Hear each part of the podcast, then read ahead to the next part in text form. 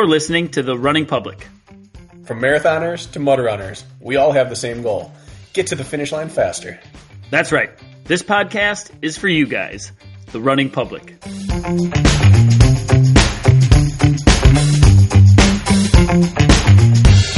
Week three, Kirk. Week three. Of? Not missing workouts. Wow. Congratulations. You hit everything you've scripted to this point? Yeah. Big deal. Do I look like I'm dragging? No. You look like a man who knows his worth today, Bracken. oh. and your eyes match your shirt. Oh yeah. This this color right here Yeah. is what Lisa prefers me in. I can see why. I want to jump through the screen right now, Bracken. Tackle you. Gobble me right up. Yeah. Mm. My eyes are not I can't choose what color they are.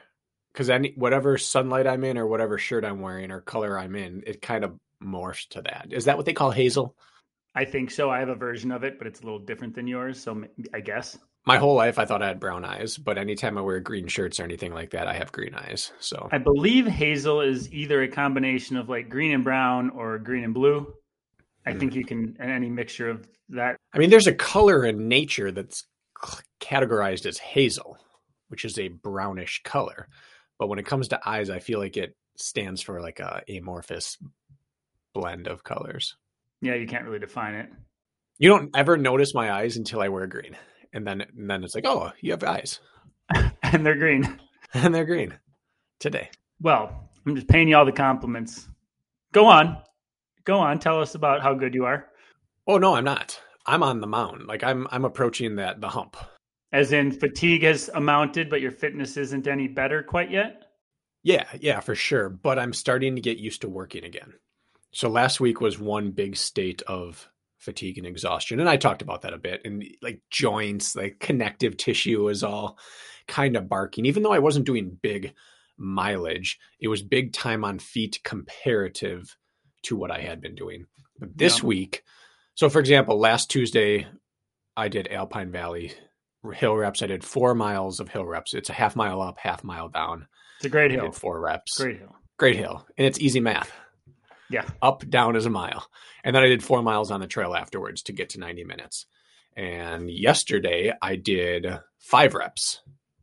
So then I had to do less miles afterwards and, and got to 90 minutes, hit the same mileage a little earlier. So just like little bits of improvement, but I was able to handle the hill better. But last week, soleus calf were a mess through Saturday after Tuesday.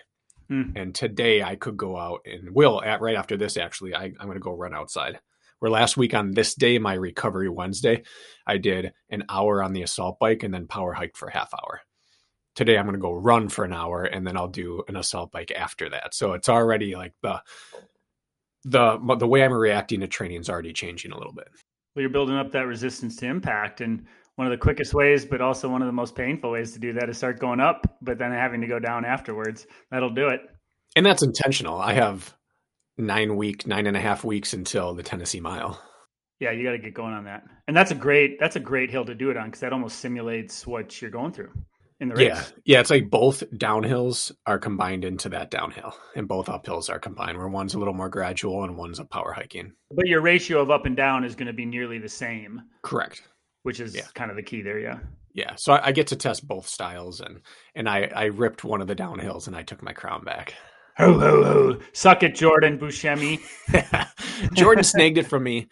You and I and John Penland were the leaders from a time we've done five fingers over there. It was like a 60 minute workout we did. And one of our downhills, we set the record. He came out and he attacked the downhill and smashed our time. I think we were something like 123 and he came out and went 111 or we were like 130 he went 111 But we did that in the middle of a 30 minute tempo effort up and down the ski hill. yeah. So we were going downhill at like 445 430 pace on that. When we i think it was probably on the last rep when we just whatever we had left at the end of that 40 minute, Unloaded. And he did like 349 pace going down that thing. Fast. and so last week i decided to rip my last rep just to see how close i could get to the and i missed it by like five seconds and last week I thought, yeah, I left I left a couple seconds here or there. Maybe I missed it by like 10 or 11. So I missed it by a lot. I wasn't close. But I thought I left five or six seconds out there. Well, this time on that fourth rep again, I did it and then still had another hill rep after to keep me honest. And in the middle of it, I went over one little section and thought, oh, I just lost one second there. And then it it gets down to the fire road at the bottom, the last 300 meters, and you can just rip. And while I was running, I thought, I can't do this any faster.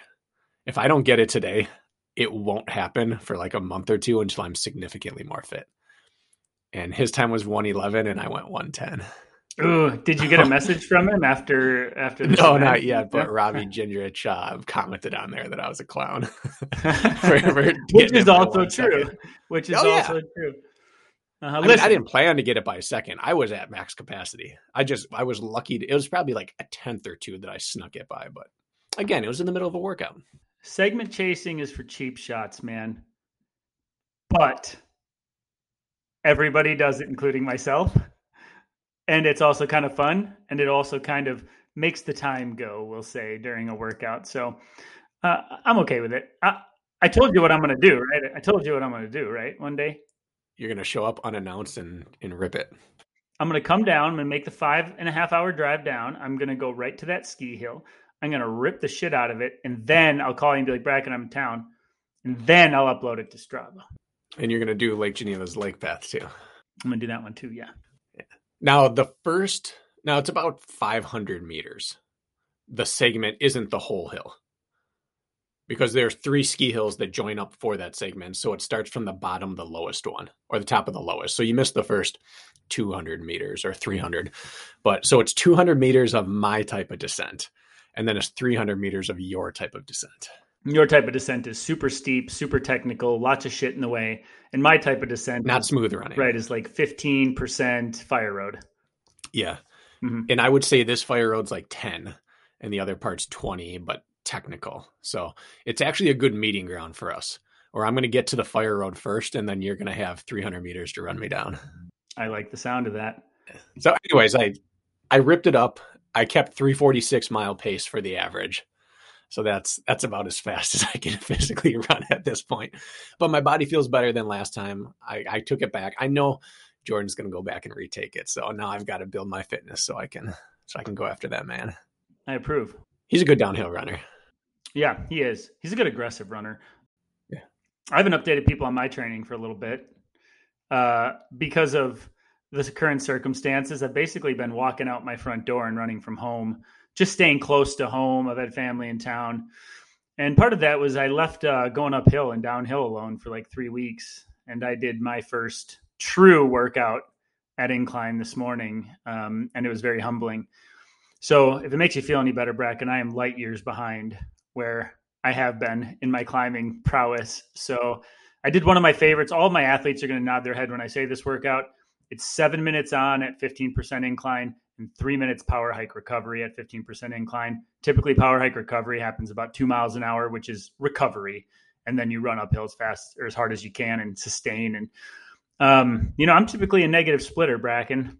Yes, you are. And I did that for about half the workout. And then the positive splits happened as if like a piano fell from the sky on my back. It was very humbling. My heart rate got up to 180 in the first two minutes of those seven minute reps and stayed there um, which I haven't seen on the roads. No matter how hard I try, I can't get it there. And it just shows the power of going uphill, man. Like something about fighting gravity like that got a cardiac response out of me more than any of these workouts I've done on flat terrain. And I've worked really hard close to home in these last few weeks. Nothing compared to going uphill fighting gravity. So, like, just a reminder, I was like, dang, Kirk, you got to get back on your shit, brother. So that's where I'm at. Yeah, it's hills are humbling. They really are, man. And I've even lost a few pounds through this. I lost a few pounds because I wasn't really eating the first week, and and now I'm not like putting a thousand extra calories of garbage in my system on a daily basis. So I'm lighter, but yet still, but yet still, running uphill wasn't any easier. So it just goes to show. Some people, their speed just translates. Yeah, people who are 140 pounds or less. That's whose skill. Tra- that's whose speed translates. I'm just gonna say it. Unfortunately, yeah. Yeah, every time that a pro runner has shown up to a mountain race that I've run, a pro track or road runner, they can run uphill. And they may not be able to do it later in the race, but for the first several climbs, they can do it as well as anyone. And then eventually yep. they fade because they just don't have the specificity of training. whereas I have to put in blocks of hill work to be able to translate my hill my running to hills and yeah, there there is certainly a weight component to uphill running, and that's there's no way around that, and so it's approaching that mm-hmm. in a healthy way.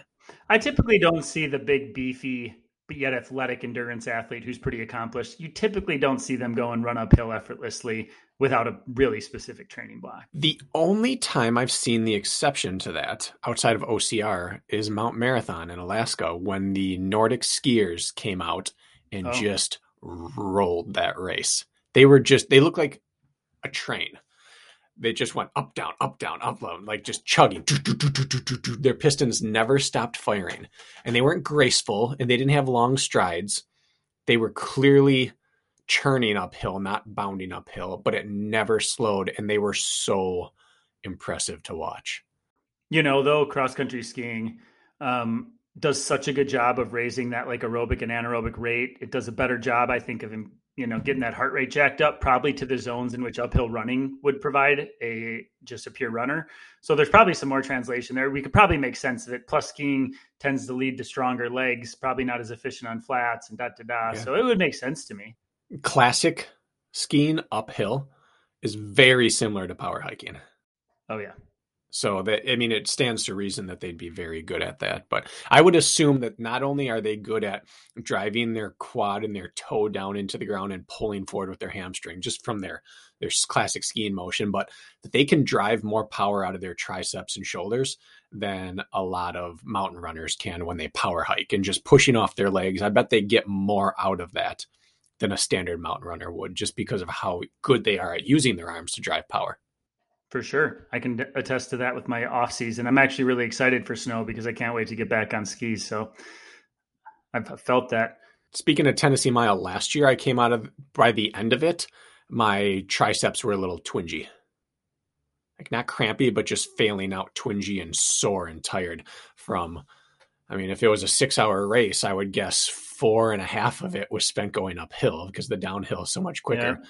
And of the four and a half going uphill, probably two and a half to three of those hours were power hiking.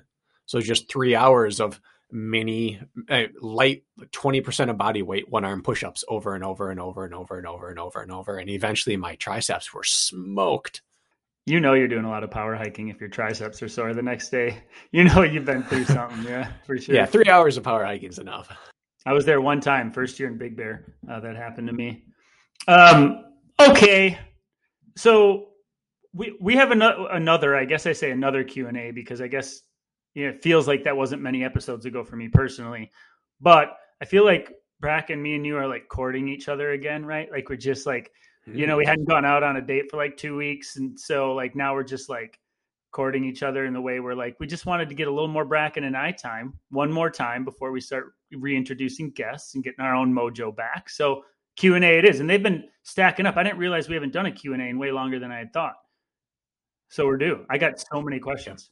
Yeah, they're stacking up. And Lisa posted a question this morning about the Q&A, so we got more questions off that. So I actually am in a unique role where I have a lot of the screenshots this time. She did uh, me and your wife text quite frequently, in case you're wondering. She did text me some screenshots, so I always know it's you when uh, she gets a phone and she quick turns and sh- shelters the phone and looks at it and uh-huh. gets this little like grin on her face and her eyes light up and she's giggling at whatever you've written. And I say, "Who is it?" She goes, "Oh no, it's just just my mom." Maybe I'm in there as mom. Better watch. Better pay close attention. The oldest trick in the book. Better not be daddy. Better not be daddy.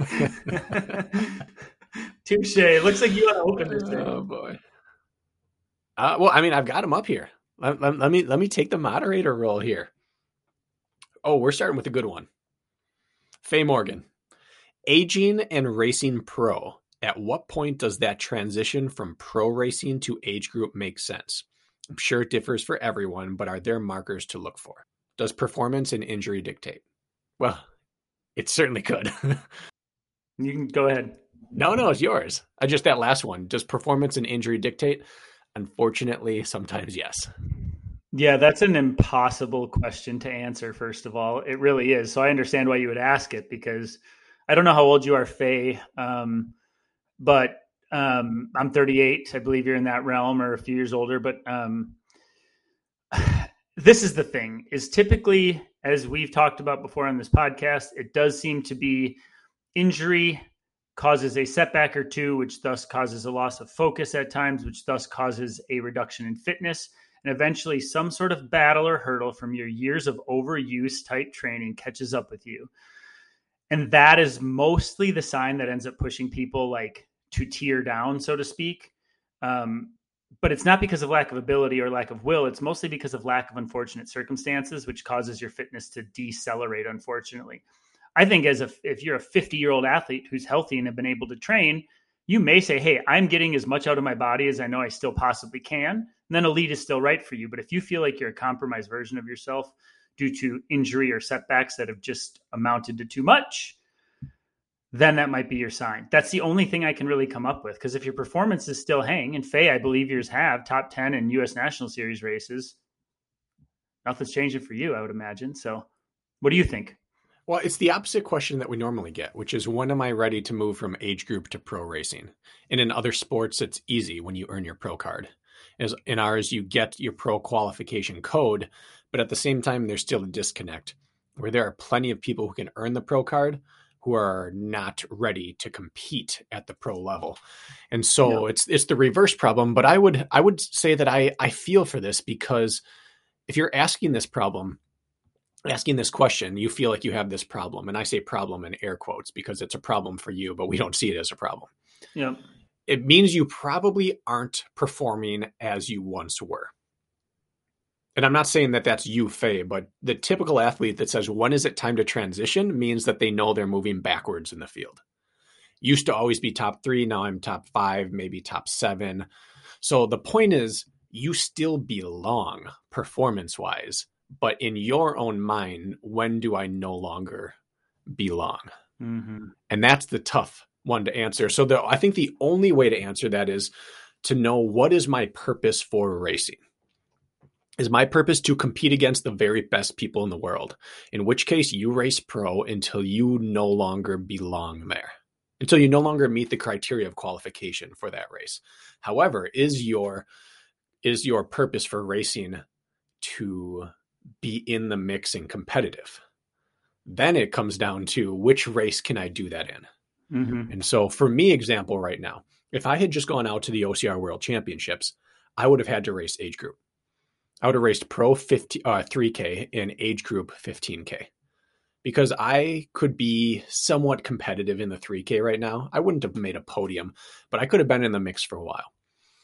In that 15K, I would have been so far out of it after the first climb and a half that I wasn't mm-hmm. even, I wouldn't have had any fun. Where I would have had fun racing age group because I could have mixed it up and run for the top spot. And for me, I am a competition based racer. I need to be in the mix. I need to take the start line knowing I have a chance here. If that if I can't say I have a chance, then it's not fun for me, in which case why would I even show up to that race? So answering why you're there will determine when you should no longer be in your typical starting corral. I agree with that. I also think it comes down to like one, do I feel fulfilled when I cross that finish line and excited to be there? And then two, how do I feel after I cross that finish line? Do I feel defeated more often than not now? Am I finishing feeling bad about myself in comparison? Or am I finishing with still something to fight for where I'm like, fuck, I want to go out and beat that 25 year old B I T C H. You say it, Faye, it's okay.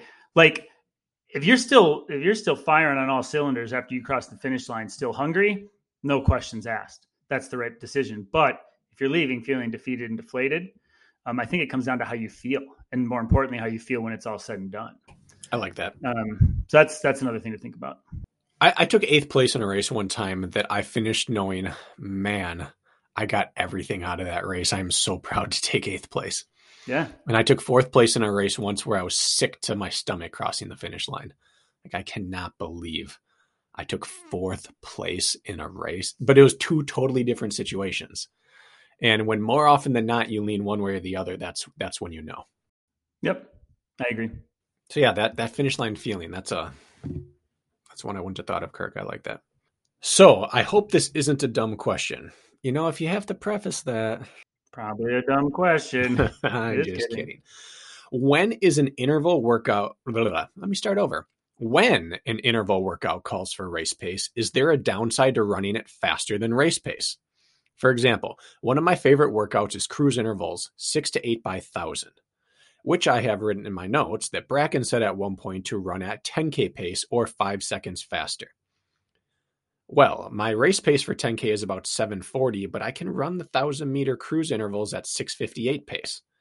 Is that okay, or is it better to run closer to my actual race pace? It's not a dumb question at all, first of all. It's a great question. This is a question that I would say every runner who's ever taken the time to think about their training and workouts has wondered. And they either found the answer or they're still wondering it. Well, first of all, we do promote swinging the hammer hard on occasion. Is there a place for it every single time you hit your 1,000 meter cruise intervals? No. But if it's talking about swinging the hammer hard and increasing stimulus to uh, get a reaction out of your body physiologically, can get on board with that. So first of all, like you're qualified as yes already. The answer is yes. It's okay to do that. Second, has your fitness improved? Are we now going off of markers that don't even matter anymore because you've excuse me, you've gotten better? If you know that answer and you know your 10k pace is actually 740, then that's one thing. But maybe you're just a little more fit than you currently are. Um, and then the other question would be with the cruise intervals. I don't know what your recovery necessarily looks like in between the thousands. Um, so with that in mind, Bracken's talking Christ 30 to 60 seconds sometimes recovery between thousands. Maybe you're taking two or three minutes. Well, then of course you should be charging up for a little faster effort. So there's some nuances there you have to think about. Yeah, you're right. Where you finish is where I would start is what are your recoveries? Because that dictates the premise of the workout. If we're talking true cruise intervals, that's really just taking a tempo run, cutting it into little pieces, and then doing it slightly faster since you're getting a rest. So sh- recoveries must be 60 seconds or less, and I'd prefer to do them 45 seconds or less. In which case, then you know, like you can't fake that workout. Cannot. And the purpose of it is to run in your threshold range. And so it's not beneficial to try, like, could I run cruise intervals faster? Always yes. But does it benefit me? No, not really. Definitely not long term. So six to eight by thousand is kind of a tweener workout if you think about it because a real cruise interval, if you thought about a tempo run, would be more like 8 to 12 by 1,000, where 6 to 8 is really more of a 5K, 10K workout. And that 5K, 10K dividing line is tricky for people when you're running around that seven minute pace because that is basically a threshold run. That's 42 minutes of work. That is at the low end of or the fast end of what a threshold effort would be. So again, like you're kind of it, it's a kind of a tweener workout. So running it faster than 10K pace would be a race pace workout. So I guess my question is A, what's your recovery? And B, what is your true capacity, like Kirk said? Because maybe it's time to re up. If it's race pace, it's always okay to run faster. If it's trying to be a threshold workout, you'd rather hit the intended heart rate associated with it than you would, or the blood lactate level, rather than saying, how fast can I run this workout? Well, and C, to add to that is what event are you training for? Mm-hmm. So it's okay to run cruise, six cruise intervals at 5K pace, potentially, if any, if you can do that, because that's not easy. If you're truly training for something shorter and sharper, but in our sport, everything seems to be 40 minutes or longer, which then would shift you to more of a 10K pace effort. So I guess I would also wonder what this person is focused on. Yeah.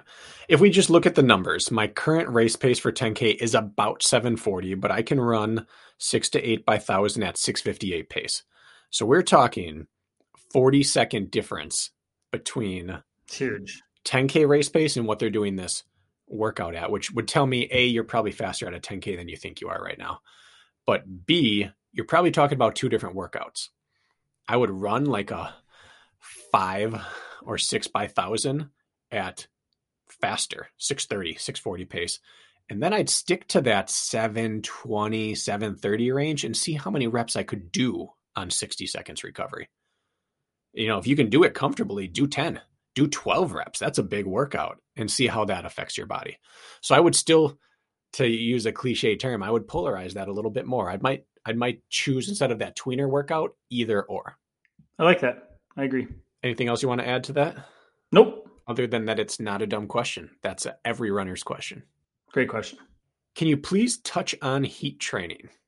Training for a hot race when you live in a cold area. For context, a desert race in Arizona, and I live in northern Alberta. I feel like we get one of these every Q and A. Something along those lines. And we think we have it bad here. In, in I'm in central yeah. Minnesota, you're in Wisconsin. Northern Alberta has a different situation up there. I think there's two components to this. There, there's what you do at home, and then there's what you do at the race. Okay. Do you want to run with those, or do you want to, or do you have a counter to that?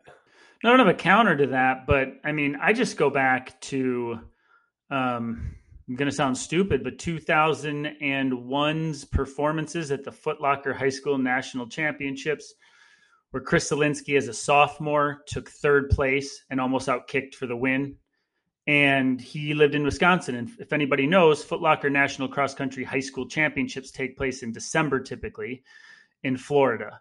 I believe December, late November, early December. Anyways, he crossed the finish line and they said, Chris, how'd you how'd you do it? Like coming down here, it was a hot morning, it was upper 70s when the start went off, and he's been in 30 degree temperatures. He simply said, Well, I wore three layers of clothes on every single run I've done for the last month, and I got used to running hot. Mm-hmm. And so this actually felt like a treat. And as simple as that is, that's always stuck with me. And that's been my stupid and simple approach if I do have anything like that coming up. Or choosing to run indoors on a treadmill in a heated environment while wearing, let's say, tights and a long sleeve shirt. I am going to overheat. That will provide the correct stimulus. So I've taken a play out of a high schooler at the Times playbook because I can buy into that. So that's where my mind goes initially. That's exactly right. The things you do at home run in a hot room, put a space heater next to your treadmill, run with extra layers. Chris Solinsky did it in high school. The Athens Marathoners did it prepping for the Olympics, where the U.S. had a great performance, probably their best marathon performance in 10, 20 years. And people did it leading into, into Beijing or Sapporo. So it's, um, sorry, Tokyo or Sapporo. Beijing will, will be the uh, Winter Olympics coming up, I believe. But it, it's just, it's tried and true that if you train – hot, you can transfer over. And then uh, sauna, sauna use, especially post run, has shown to be very effective for handling not only altitude but heat racing. And then it's what you do on race day. You know, if it's a long race, you freeze your water bottles and you keep them on your body and you let them keep your temperature down and your core temperature melt the bottle and and you're good. And if it's long or short, you uh, you take your race gear and you keep it wet and cold up until the moment you need to put it on. You do little things like that, ice in your hat, little things. But yeah, I would start exactly like you said, Kirk, and keep clothes layers on and keep your temperature warm whenever you do uh, any anytime you do workouts indoors. Yeah, and I know on those frigid days, like in the winter, um, sometimes, like no matter how many layers you wear, sure you're going to get hot and uncomfortable, but you're never truly going to get that. Like if the if it's zero degrees out, like the sting against your face and like how your arms are going to feel no matter how much you layer. That's where it's like, hey man, it's okay to get on the treadmill if we're looking to provide that stimulus. And Absolutely. you can even start with your recovery runs. Okay, I want to get on real terrain for my quality days, but I'll just run my recovery runs hot, and that's okay. And my metrics don't matter. And then transition to quality work eventually, but um, I just think like indoor treadmill is a really good use for the overheat training if you really are in a cold environment and getting outside can't get you warm enough sometimes. I was reading some coaches advice the other day, basically a written Q&A. And it was a coach that I respect, but they said the opposite of what we're saying, which is do all that, but do not do it on quality days. Keep it to easy days. And I understand it, but I politely disagree. Because you're not doing an easy day on race day. And I understand that there's some increased health risks in training, but there are increased health risks on race day. And I would rather have you prepared for exactly what you're going to feel. Because like, we do those workouts in summer, 98 degrees and humid, we still do our quality work. I don't think there's any more risk putting your space heater on and wearing long tights and a long sleeve shirt in your basement in winter than there is running in Louisiana in July. You know, it's it's yeah, it's a risk either way, but it's one you can mitigate by being intentional about your hydration and your ability to stop the workout if it's you start to see the signs. So I would actually say if you could only do one, only do your quality days like that because that is a one to one correlation to race day. I'm open. I am open to conversation on that, but that's where I currently stand. Yeah, I agree with you. And I am open to conversation as well. Another thing I like about the treadmill when it comes to heat adaptation is even if your house is set to 72 or 75, um, the thing you're not remembering is let's say you go in a short shorts and no shirt for heat acclimation training in your house and you turn the temp up just a little bit, but it's nothing crazy. You have no wind blowing against you, cooling you down. And when you go run in 80 degrees, but you have the 10 mile an hour wind blowing against your face because that's the speed you're running, it feels cooler than 75 degrees because you're getting cooled off by the wind. On the treadmill, you just sit in your own musty, sloppy, hot mess. And then you get out and run on real terrain and real hot with real wind, and it cools you off too, which you don't think about. So just like sitting on the treadmill, even without overdressing in a normal room temperature, can cause anybody to overheat. So that's why I like it too, because you don't get that airflow. That's a good point. Yeah. Very good point. Saxby Dan, Dan Saxby says, I really stink at keeping easy days easy. It just feels counterproductive. Please remind me why I need to trust the process. Because I have Bracken in my ear going on about looking good for a hot girl or something like that when I'm running. Mm-hmm. and plodding along at a snail's pace isn't attractive. Thanks. I like that, Dan. Just don't make sure you you avoid areas in which hot chicks hang out on those easy days. Step one. First of all, no one finds you attractive while you're running. if you're a man. Pretty true. Girls can look cute doing anything. We generally look like sweaty slobs when we're working out. So just get that out of your head. But I understand what you're saying, and it feels counterproductive. And we just have to remind ourselves that we cannot be trusted. We can't be trusted. The only thing that makes you better is recovering from your big effort, regenerating, and reaping the physiological adaptations that happen inside your body. And so when you're out there feeling unproductive, inside your body, everyone's scrambling to try to reap the rewards of what you did the day before. And if you don't let them do that, they're never going to catch up on their work and you're not going to get those benefits. So I understand what you're saying, but as long as you're looking for a pep talk that says, don't be dumb, don't be dumb. Don't do the first half of the equation and write off the second half. Otherwise, the first half is useless. It must be balanced out. You know what I think, Dan? First of all, Dan and I have been staying in touch a little bit via text. He's been very supportive of my my journey, we'll call it. So I I feel like I can say this to Dan.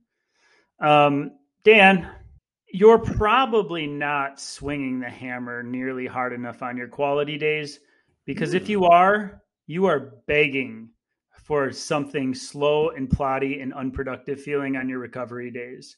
If I hit my quality day true in its essence, what it's intended to do, which usually means obliterate me half the time, I even my recovery pace, getting to my recovery heart rate feels cumbersome. I even want to go slower than that at times because my legs are trashed. And so I challenge you, Dan, to take a hard look at your quality days. And are you really putting in the work there, which leaves you only able to run pathetically and unattractively slow on your recovery days? That's what I say to Dan. Perfect. Yeah. Fred Clary would say, Is that how the body works? We got to bring him up every single episode, I think. That's going to be like a I thing so. we got to do. How does your body work? Stress recover, adaptation. If you take out the recover, adaptation is taken out with it. They're joined at the hip and you shortcut that process and you just don't reap the benefits. So it's it's just not the way the body works, Dan, and you know it, and that's why you're asking because you know it. Exactly. Work yep. a little harder so that you can work a little easier. He's just asking us to pour a little sip of our Kool-Aid down his throat and he knows what he's getting. He needed a reminder. I'm glad you asked. It's all right. I, I appreciate it. We're accountability partners. Matt Kemp. This is actually an athlete I coach, Kirk. Okay. Do you feel betrayed when your athletes ask Q and A's, or do you feel? I have a few of them sitting in my uh, screenshots. I like it, but I like it. Too. It's always funny when I see them. But here we are. Mm-hmm. Suggestions for modifying training if you know you can't get enough consistent sleep. Or is it just a bottomless pit if building debt on the body? So I'm going to give you a little context. He's working for a startup right now, and they're doing the poisonous startup hours. Which is I promise this is just at the beginning until we can get enough cash flow that we can hire on good help and reduce our hours. And you never get to that point unless you have a very, very unique leader on board. Mm-hmm. However, startups generally are gravitated to and started by those who trend towards ADD, ADHD, and oftentimes spectrumish behavior, which means there is no such thing as too much for that personality type. And so they oftentimes do not understand when the people underneath them want time for things like family and self care and things like that because it just doesn't resonate. No, eh, that's my little aside society commentary on startups. He's in that process where he's just working entirely too much and he has to do the work, has to put in the hours in order for the startup to be successful. So sleep right now is the compromise what do you do with your training if you can't sleep enough? It's a great question. I think, I mean, don't we all fall into that camp at some time with life stressors and such? Mm-hmm.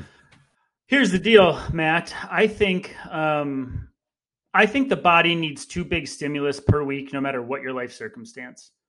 No matter if you get two hours of sleep or eight hours of sleep, regardless as to your sleep, I don't think that your quality work can be compromised if you care about your performance amidst all of this. So that means no matter how bad your week is, Matt, you need to suck it up twice a week, which means you need to get some sort of quality high end work. And even if it's a long run or more time on feet for that second effort, that there's no negotiating with me there, no matter how shitty your life is right now.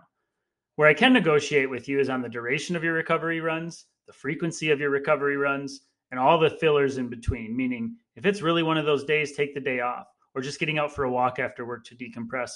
I can I can flex on those days, but where I can't flex is not getting the correct stimulus in, um, regardless of your circumstances. So that's like what I would start with, no matter what. I would agree. I would say that outside of the few rare exceptions, almost everyone I've talked to who has a chaotic work schedule, when they're pressed, they can admit that, yeah, you know what? This is a lighter day for me. Or this is the day I usually just recharge and regenerate. And once you can identify those two days, that's what you do. You script your workouts around those two days. Yeah. So you're absolutely right. You you you don't compromise on two. And they might have to be back to back. Yeah. And that's okay. The other thing is that I've been part of a startup and I've known many people who have been part of startups. And a lot of the work is your task list to get done. But another large percentage is kind of a uh, a holding pattern where you're on call and you have a couple a couple tasks sent out to people or you're waiting on responses back from others before you can start your complete your next task so you're always waiting on other people and you're kind of at their mercy where you might have a 16 hour day but a lot of that is a holding pattern where it's a 16 hour day because I need to get this done, but I have to hear back from confirmation on something. It's a lot of hurry up and wait in that phase sometimes. It is. There are hyper, hyper busy chunks where you might not breathe for eight hours, but there's another eight hours where every 20 minutes you get a call back and then you scramble, do 20 minutes of work, and then you're waiting again. That's the perfect time for grease the groove type training. Yep. You're lunging, you're squatting, you're doing slow twitch muscle strength training, you're doing maybe just walking time on feet around your workspace or wherever it is while you're waiting for things. You can be on call in multiple ways. And so that's another place to start stealing time away for things. And that includes power naps power naps can be fit in in the startup lifestyle because you typically don't have the standard i clock in my boss peeks out from his office periodically on me. You're more you have leniency in how you run your day as long as you get your stuff done. And so 20 minute naps you could take one or two a day in most startup situations. Hmm. didn't think about that but that's true. Sometimes that feels like a whole nother night's sleep 20 damn minutes. I took one the other day last week. I took 20 minutes i was dragging kirk and I think at 9 a.m. I took a power nap. we were meeting at 9:45 or something, and I slept from like 9:20 to 9:40. My alarm was set. I woke up and we came in here, and I think we recorded an episode. And it bought me till like 2 p.m. And I crashed again at 2, but it bought me another half day. So there, there, there are ways to do this. You're you you are not living a normal life when you're part of a startup, and I think you can get creative with how you address things. I agree. All right. I did a 10 month build to OCR World Championships. Built fitness slow the first half, turned it up and hovered at sub maximal the second half, then went maximal three weeks prior. Since World Championships, I have been destroyed. I rested all last week with really low efforts and slept really well, but I noticed that my glutes, high hammies, abductors, and hip flexors just won't heal. I am 10 days out and can't run for too long and have no speed. Have you guys ever had this after a build? I know I'm old, but usually after five days, I'm back to par. I'm just not recovering. Hmm. I'm going to let you answer this, and then I'm going to tell you who it is. Would I have an idea who this is? You probably could. He's a well-known person in our sport, age grouper slash pro. Okay, I think. Well, then I think you're you're outlining that pretty well. I would assume. Um, that's a tough one. Mm-hmm. You know, we accumulate fatigue, like it can mount, like we call like making bank, bank deposits with our training that we can withdraw later. Um, I also feel like season fatigue, adrenal stress, um, all of that stuff, cortisol release can all, after the big climax of something you've worked really hard towards, your body goes into like the state of like recovery shock. And sometimes hormonally and other things, it all just hits you like a ton of bricks and then you're in this like funk recovery can't get out of phase for a while. And your adrenal system and your hormonal system kept you in line and you got to the big day and the big dance and hopefully it went well for you. And then it's like your balloon got popped and now you're sitting there in limbo. Do i think that's a long time? Yeah but am i surprised to hear that? Not really. I think it's a time where you need to just listen to your body and if that means two or three weeks off of running that is okay. It's not going to set you back. It's probably the demands of your life leading up to this all amounted to like an eruption of like recovery. And here you sit, and it's okay. And so that's where my mind goes right away is it's just accumulation of fatigue both physically and emotionally and hormonally over the season. And now your body that stuff doesn't come back right away. That's why you feel so shitty. Also check your vitamin d and magnesium levels. You never know. Sometimes those little things go a long ways with muscle soreness and recovery. I like that Speaking just globally on this without specifics to this athlete, how many times do you make it through a super stressful patch at work and the moment the big project's done, you get sick? Always. You see it all the time in even the Olympics or high end sports, where even at the Olympics themselves, they finally taper and decompress and they show up at the start line with a cold or they end up miserably sick for months afterwards. So, yes. How many times do college students get sick the moment finals are done? Half of them every year, half of them. Now there's some other correlated issues there as well. Sure. But the point is our bodies are really good at surviving. But the moment you no longer have to survive, that check comes. The bill comes due and it's got to be paid. This could be one of those situations where you've gotten by because of your routine and because of your focus, and your body knows what's demanded of it.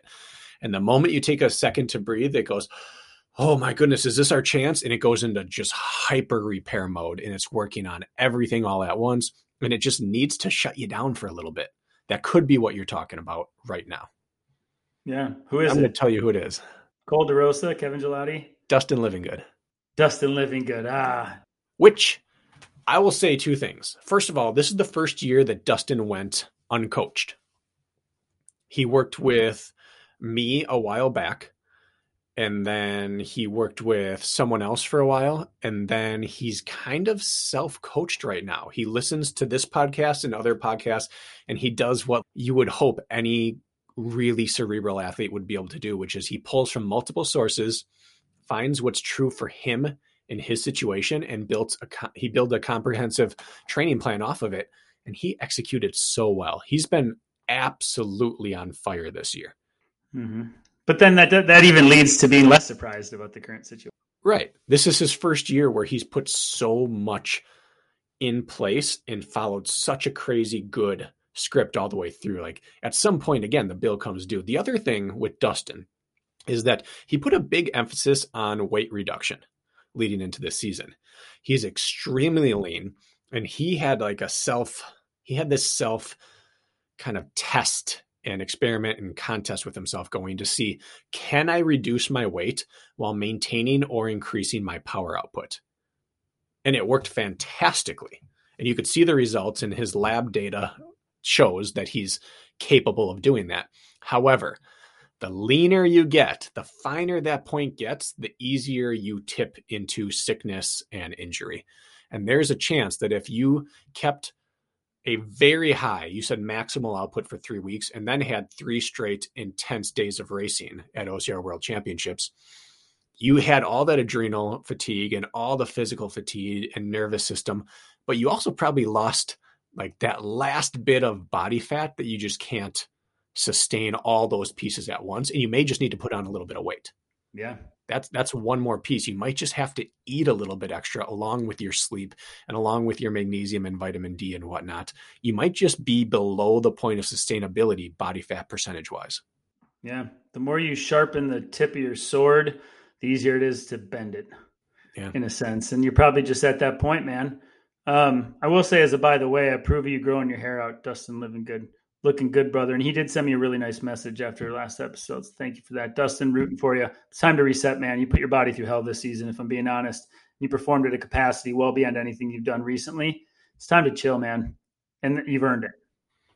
And I don't know what his plans are. He might be planning to hit Abu Dhabi in December. Yeah, I don't either. Even more important to rest now. Your body of work over the last 10, 11 months will sustain you. You can take two or three weeks down and within two more weeks get right back to where you were. 100%. I firmly believe that. Remember Kirk Kirk talked about 20 days. Science shows that it's actually a full 20 days before you truly erode fitness. We're not talking your sharpness, we're not talking your your your uh, efficiency, but true fitness you can hold on to for up to 20 days. So Dustin, you're only halfway through that. Yeah, and then when you return to running, even if you do lose it, like if let's say you do have a December race coming up, you still got a month and a half to get it back, and it comes back way quicker than you think. And all is not lost. Three weeks is nothing in the grand scheme of things. I agree. All right, next question. You said in one of your last episodes that you hate when people wear the same running shoe for all their runs. I wear Brooks Cascadias for my trail runs and races, and New Balance 880s for my road runs races if I'm running on a budget, is this all I need, or should I have specific shoes for easy runs, quality days, and races? Thanks again. Wishing Kirk all the best. This is why I over explain points oftentimes when I talk. And I know I'm redundant many times, but I don't want someone to catch one sentence and apply it to my entire being. Okay. It drives me crazy sometimes when people only wear one one pair of shoes, but I do not hate it. And it works for many, many people. And running is great because it's so accessible and cheap. You can buy one pair of shoes and probably get 90% of the way there for maximum race performance on any terrain in any situation. Mm-hmm. So, no, you do not ever need to buy more shoes. And that's coming from someone who sits in front of a shoe wall every single day. okay. Well, um, you know, when you talk about someone who's on a budget, like, first of all, eh, that, that, the answer stops right there. Like you got to work within your means. So I understand that. And then the second thing you just need to ask yourself is really what what what comes what it comes down to more than anything is are you staying injury free? Uh, many studies have shown that shoe rotation. There's a percentage that I could look up that is associated with this. But those who rotate their shoes, let's say wear three different pairs throughout the week, have a 63% less chance of getting a chronic overuse injury than those who wear the same shoe every single day for all of their runs. That's actually fact. That's been like peer reviewed, studied, I believe. Um, but if you're not struggling with injury issues, that's the first question. If you are, then maybe pinch your pennies a little more and find another way to get to a different shoe as well in the rotation that is going to um, help your foot plant hit the ground a little differently than the other pairs, which will also maybe pot- potentially uh, prevent injury. Uh, if you don't struggle with injury, I don't see anything wrong with what you're doing. Sure, a light, fast racer is going to be much it's going to be flashy. You're going to feel good. Maybe you'll squeak out a few more seconds. Um, but really, it, it comes back to the centerpiece, and that is injury. If you're healthy and what you're doing, if it's not broke, don't fix it. Um, however, if you are struggling with something like that, then I would take a hard, hard look at what you're putting on your feet and add a few into the rotation. That's what I would start with with my answer. Exactly. I don't have much to add to that. Other than that, there are examples of world class runners who do everything in one shoe uh, Hobie Call, from the time I met him till the time he retired, did 100% of his work in rubber bottom cross country racing shoes. Wild. 100% of it. He was a low mileage, high volume athlete, but I would say his stride was even improved by doing all of his work in that because his form never broke down when he did have to race in them. Jon Albon probably spent four years running in nothing but Inov-8, X Talons, and VJ Sport iRocks. Yeah. No injuries throughout that entire time. Eventually, he got injured, but we can't point a finger at what that actually was. So there are examples to everything. As much as I love shoes, you can get by with one shoe. My wife has one shoe. Mm-hmm. She, she, does all of her runs in the Nike Pegasus. That's it. Nothing wrong with that. Mm-mm. Other than rolling her ankle, she's been pretty injury free. So yeah. That being said, when you're ready to find a new shoe, let me know. is there a point in training and racing when the power hike is more effective or efficient than running up a steep incline? What do you base that decision on to switch back to a hike? I've been spending lots of time on the incline treadmill doing speed and heavy carries and find that many times I can power hike at the same rate as my run at 15% or higher and keep my heart rate lower. You answered your own question. You did. And it's very it's very individual mm-hmm. on that one. I think having an incline trainer, it sounds like you do 15% or above they hinted at. Um, super good to experiment with. If you have the luxury of the incline trainer and you can attach that with a heart rate monitor so you know what a given effort and pace at a run versus a power hike does to you systemically, that is like as good of an experiment as you can get because your heart rate's not going to lie. Now, of course, like for example, sometimes my legs actually burn up quicker when I initially switch to a power hike, which can be counterproductive depending on the grade. But like that data right there, you should be able to do your own experiment, is what I'm kind of getting at. And so I'm glad you do that. You should just pay attention. Obviously, you're learning already. You're understanding that power hiking at certain points is less costly from an efficiency standpoint. So keep doing that. I don't have anything more more to add to that. Do you? The answer is is there a time to switch over? Yes. When is the time? When conditions dictate that. And it's all trial and error. For example, uh, let's say Killington. This is a mountain in the on the east coast that is very steep, and I have run a couple different races there and one of the races was over in two hours and 59 minutes and the other one was like 359 an hour different. I ran more of the climbs the three hour year than the four hour year because i had to save it for later. Even though i was faster in the moment it was going to cost me later in the race. So part of it's dictated by how long is the race. Even a 40% incline i'm going to run it if it's a two mile race if it's yeah. an eight mile race, I'm going to start power hiking the 20% inclines earlier in the race because I need to save some juice. And then the other half is exactly what you both have talked about. You just have to find out what you're more efficient at. I can't tell you how many times early in my career before Ryan just absolutely was no longer near me in mountain races where I was running up a climb that Ryan Atkins was power hiking. And my breathing was going wild and his wasn't. Switching to power hiking, I dropped behind and my legs started burning because I wasn't used to it. So yep. even though it was costing me more oxygen, muscularly, I was more efficient at running. It's all about practice. It's all about testing. It is. Lin, uh, Lindsey Webster and Ryan Atkins.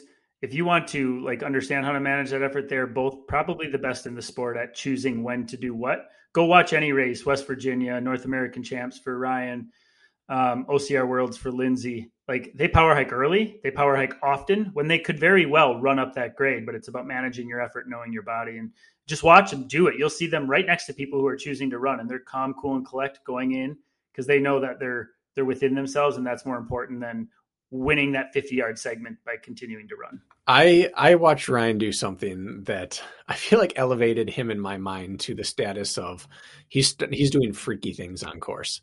I, I've seen Hobie do freaky things on course. I've seen Susanna do freaky things on course. I've seen Jon Albon do freaky things on course. Ryan's freaky things are usually strength based. But in Tahoe, in that race, he got to a point of the course that anyone's raced there knows. It's after the uh, the bucket carry and the spear throw. There are some stairs, wide, low stairs, long stairs that. You're talking about North American champs, the way he went up yes. those. He went up it like a jackalope. Yeah, everyone who gets there, their legs are fried and burning, and your lungs are because it's at the top of a high altitude mountain. And you throw your spear, or you, one year I think there was some sort of a different obstacle down there, and you have to run up these stairs. And people either take short, choppy steps or they power hike up because there's no decision. And he turned and he bounded up them because they're long, wide, low slung stairs. They're weird for your stride. And he just did like a bounding stride right up those things. And I thought, that's freaky. I've never, ever even contemplated being capable of doing something like that. But he was so in control of his effort and he's so good now at what he does that he could just do that in the middle of a high altitude, high stakes race. It blew my mind. I watched it like six times in a row. He did the hill bounding that you talk about as far yes. as like strength, but he did it within a race, which you never see anybody do. And you should go back because what it is is he's actually in the background as they're watching somebody else throw the spear. Yes, and you, so he's not even the focal point really. I feel like at the time, and here he's doing this weird stride, and I couldn't figure it out at first. I was like, why is he running like a weirdo? And then I realized what was there, and I was like, aha. That makes sense. Oh, it blew my mind. And they actually used that uh, in the preview. Hmm. I don't know if you ever saw that, but it was a more zoomed in on him. It must have been a different camera shot following him. And I thought that looks really cool and weird. But I don't know why they would include that because clearly that was part of his warm up drills. Because you wouldn't do that in a race. And then it turns Never. out he did it in the race. Blew my freaking mind, Kirk. I was on the treadmill, rewind, rewind, rewind. I just kept watching it. Because again, like you're right, it's he's in the back of the frame. The focus is not on him. It looked like an optical illusion. It sure did. I thought that's just stupid that he has the ability to do that. He is on a different level. Mm-hmm. Here's a different question. I don't think we've ever received anything like this. Do you see value in replacing the insoles of running shoes? And he's not talking for a structural standpoint. I run in Brooks Adrenaline, but I'm a little heavier at 6'4, 210 and around 10 to 12% body fat. Or do I just need to replace my shoes more often? So he's talking, do I compress and break down my my insoles, inserts on my shoes at a faster rate than my regular shoes? Should I switch those out? It can't hurt as long as it's the right insole. And I would say the opposite. It can hurt. Hmm. Even if you bought like a bunch of Brooks Adrenaline insoles only, like some black market shit on eBay, and you had the exact insert of the exact size and just put them in old shoes to extend their life a little bit, or you switch them out every four weeks or something. And I think that's the part I'm focusing on old shoes. I think it would cover up for the compression of the foam and the breakdown of the support in the shoe itself. You might still mm-hmm. feel some cushion when you step into it, but you're not getting the same plant and running experience anymore. I would rather blow sh- through shoes quicker and know exactly when they're done rather than run the risk of an imbalance. I can't argue with you there. Even I understand the you you, you win. I mean, you win. I I will say you win. You just won. Like I can't I can't. You know, you did. You won. I lose. Um, I, I will say that um, one of the biggest mistakes people tend to do when it comes to judging their running shoes is just looking at the bottom, looking at the rubber sole, and being like, ah, they're good. 90% of what's really happening is happening on the inside of your shoe. And you put your hand in there and you feel the grooves. You feel how your forefoot's bottomed out against the rubber in the bottom of the shoe that meets the concrete. Mm-hmm. Like it's the inside of the shoe that takes the true wear and tear. The outside may look bad or look good, but it has very little to do with how well your shoe is holding up. It has everything to do with the inside where your foot meets the shoe, not where your shoe meets the concrete or the trail. So, with that theory in mind, it was sort of like, well, could we, on a budget, potentially get some more life out of it? But you win. You win. But you're not wrong. Yes, you could, especially if they had a little bit of support to it. Because part of my worry would be the arch compressing and things like that. If you got a supportive insole, yes, but I'd still rather because my first warning sign of shoes being done is my stride starts to feel different. I start to feel an ache or pain somewhere, and I immediately know I'm done, mm-hmm. even if it only says 200 miles or 250 on the shoes. Some shoes I just don't get that many miles on. Yep. So maybe I'm hypersensitive to that. I've done the opposite. I take insoles that I really like and I put them in other shoes. For example, the Scott Super Track has the greatest insole on the face of the earth in terms of the way it grips your sock, any sock. Couldn't agree more it's it's like Spider-Man's hands are holding your your shoe, your sock in that shoe. I put them in anything, especially if I'm running off terrain or downhill, because I don't want my foot sliding around. I, I put that super track insole in everything, Kirk. I didn't know that, but I agree with you about how that insole fits. Your foot is locked in because of that insole. Yeah. I can't find them anywhere. Like as a standalone insole.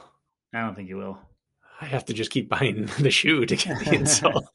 Seriously, I don't know what they did, but it's freaky. The first time you put it in there, it's almost jarring. Like, oh my, you start to slide your foot in and it just stops. Yeah, it's hard to get your foot in that shoe. Even the tongue has a, a material in it, Oh, like the so inside good. of the tongue, like it just grabs your foot. Yeah. We talk about one shoe for everything. If I could only own one shoe to train and race in off uh, on trail or off road, it'd be the Scott Super Track RC. No matter the terrain. no matter. If I could only have one, knowing that I would have to run all terrains on it, I can do every pace and every distance in that shoe. And I just love it. The problem is historically, I haven't had the twos yet, but the ones they compress so fast and they wear down so fast and the lugs rip so fast. I got two races out of one pair of them. I I just can't. They're an expensive shoe that are almost never on sale, but that Which is bizarre for a beefy shoe for it to break down so quickly. Yeah. So I I've heard good things about the second version, but I haven't pulled the trigger yet. Is that the red the red color? Is that the second version? No, they make the same. They make the same colors, uh, but they Okay. have some alternate colors as well. The first one only came in that black and Yellow. bright lime yellowish thing. Yeah, hmm I would have a I would have a, an arm wrestling match or a foot wrestling match between the the Scott Supertrac RC and, and the VJ Extreme. It's just so versatile. Uh, I just can't run volume in that. Little less shoe for yeah for training high volume. It's a little tougher if, if you're sensitive to injury, but such a good shoe for like race course wise. Probably more versatile, but uh, training wise, I get what you're saying. I c- there are some shoes that I can heel strike or forefoot strike in them, and the Scott Supertrac is one of those. Where the VJ, I have to run midfoot or forefoot. I can't heel strike in those shoes. The only option. So I couldn't wear them for a, a flat ultra, but I could probably get by in the Scotts. Maybe I should just have a better stride. All right, Kirk. You ready for this? Yes. What's the optimal eating style for endurance athletes? High fat, low medium, high carb, low moderate, protein intake for repairing or increasing muscle? I've been searching a lot on the subject recently and it seems really hard to find a real answer. Damn it, yes it is. It's really hard to find a real answer. And I'm going to let Kirk answer the actual science behind this, but I'm going to do a little emotional rant here. I would love I don't that. care about science. The problem is the people who talk the loudest about nutrition have a gimmick that they believe strongly in or a product they're trying to sell you. And so everyone will say this is the best way to do it because they're either emotionally or financially invested in it. It's very difficult to find good, solid, logical advice that is not a system or a gimmick because you can't apply a gimmick or a system to everyone. You can only apply sound principles. Kirk, the floor is yours. That's it. I thought we were going to get another minute or two out of that. I, I have to hold myself back. I'd, I'd stay here till the cows come home if I had to rant against the uh, the financially motivated nutritional industry. Well, people who scream the loudest out of this are typically people who are doing something that isn't considered like commonplace acceptance, and they feel like they need to scream super loud to justify their eating behaviors in order for you to even remotely believe them, as they typically need to be so in your face about it and so vindicated in their decision, which can also turn people off. But that is typically why when you have anything off center, those are the type of people that you get, and then that's what also is kind of shoved in your face. So I understand like the potential allure. Like it seems to be everywhere, but really it's just four people with huge voices um, proclaiming something that maybe it does work for them. But as a rule of thumb, high carb, high fat, moderate protein, done. That's it. And fat, yes, high fat. I agree with high fat. Whatever type of diet you're doing. High fat, fat actually kind of leads the way no matter which way you go from center fat is still definitely a big part. The food pyramid or like your daily general recommended macros for an endurance athlete, the fat should be way jacked up, the carbs should be jacked up, and the protein can stay about the same, maybe a little higher. I would call it like high fat, high high carb, moderate protein. Yeah. At the end of the day, you're not truly training your body to be more fat adaptive by lowering your carb intake. You're just lowering the amount of fuel your body can use. Yeah. That's really it. That's not sexy, but it's scientifically supported that you are an outlier if you are a better athlete with less carbs because carbs are the fuel for athletic performance. 100%. I agree. And we can probably leave it at that. I do think we could rant about it a little bit, but We don't want to make it our thing. Our thing is sound principles, which is you need carbs to perform, you need fats, and you need some amount of protein, but you don't have to go crazy with it. Yep, exactly. Head nod to one another. We move on. Yes, we do. Recently, I've been training more on my running endurance for specifically Spartan stadiums this fall. What should the main focus be? Running on fatigued legs or leg strength sessions? Neither. Continue. I think the main focus should be building up your engine, your anaerobic and aerobic systems, and translating it to stairs more than standard running. That is, I would say, as high as 60 to 70% of the race is spent running stairs and making sharp cuts in and out. And you've got to be able to do that. And so you have to do it on fatigued legs and you've got to do leg, leg strength sessions. But the primary focus still has to be aerobic development. You could ask that question about any race and we would give that answer, right? Yeah. I would only not answer that about around one style of race, and that would be the Hyrox Deka style. Yeah. Stadiums, as much as they are different, they are still a foot race, unfortunately or fortunately, depending on what your skill set is. But yes, leg power output, absolutely. Fatigued running, absolutely. But stair running is your number one. It's the biggest thing most people miss um, in their prep for a stadium race is they're great at seeking hills because they know they're going to be up and down uh, during the race, but they're really bad about seeking true focused efforts on bleachers or stadium stairs because it's hard to find. Even if you go to your local track or high school football field, and what do you have? 10, 20 rows at most. And and there's slippery metal that typically is almost unsafe at times yeah. and it's tough to tough to use so i get i get it but in every city you got that iconic set of stairs somewhere I can find one around here. You could probably find one there. It's just like getting on that. Like I know what you do. You go to um, Concordia University along the lake and you hit those stairs, and they're absolutely beautiful. They're probably the best thing you could find in your local area. Probably most of you can think of that, but like it just goes on. I think it cost me. I hate to say it, beating you in Lambeau Field when you were kind of injured and uh, not at your peak fitness because I was inefficient on running down the stairs as much as up as anything. And I think I lost a lot of time there. I didn't yeah. hit one stair workout and it cost me, I think. Yeah. And you had a better engine, but I had spent more time on stairs. Yeah. You were much more race specific and that ultimately won. You would have beat me at any form of fitness that day other than stair running, specifically downhill cadence on different types of stairs. And that's, that's really unfortunate if someone tries one race and that's their one experience and you can eliminate that by spending time on stairs yeah and this the leg strength argument is one i hear a lot especially from people who work with a trainer rather than an endurance coach and they say listen every single stair is a mini single leg squat and so you need to be able to squat and split squat heavy in order to be able to do that. And there is some truth behind that. However, if you took a power lifter and you took a skinny, weak endurance runner and had them race to the top of the Empire State Building, who's going to get to the top first? Every single time it's going to be the endurance runner. Mm-hmm. And that is the sad truth for powerlifting. And it's the uh, kind of the placating truth for endurance runners who think endurance is king. Well, you have to do anything else and you're going to crumble. And the power lifter is going to say, I don't want to be a runner to get better. But the truth is somewhere in the middle, right? Yep. You have to work your strength output. But at the end of the day, 30 minutes in, your strength's not going to be accessible unless you have an aerobic engine behind it. You're the expert. I agree. We, Kirk, we're the expert. When it comes to stadium, I'm gonna I'm gonna pass that to you. I know enough. Don't get me wrong. I accept. Mm-hmm. I've heard you reference the 60 minute max incline test. We like to call that max gain, spelled with a Y, like the great iconic classic Mark Wahlberg movie Max Payne. I call it Max Payne slash gain. Max Payne gain? Well, like with a forward slash in there. I'm okay with that. Okay, just making sure. You got to take things and make it your own. What is the grade of incline that you run at to get the best results? That's another good question. It's not 15%. For most people, it's not. It is not. It's just too high of a turnover. It's too high a power output.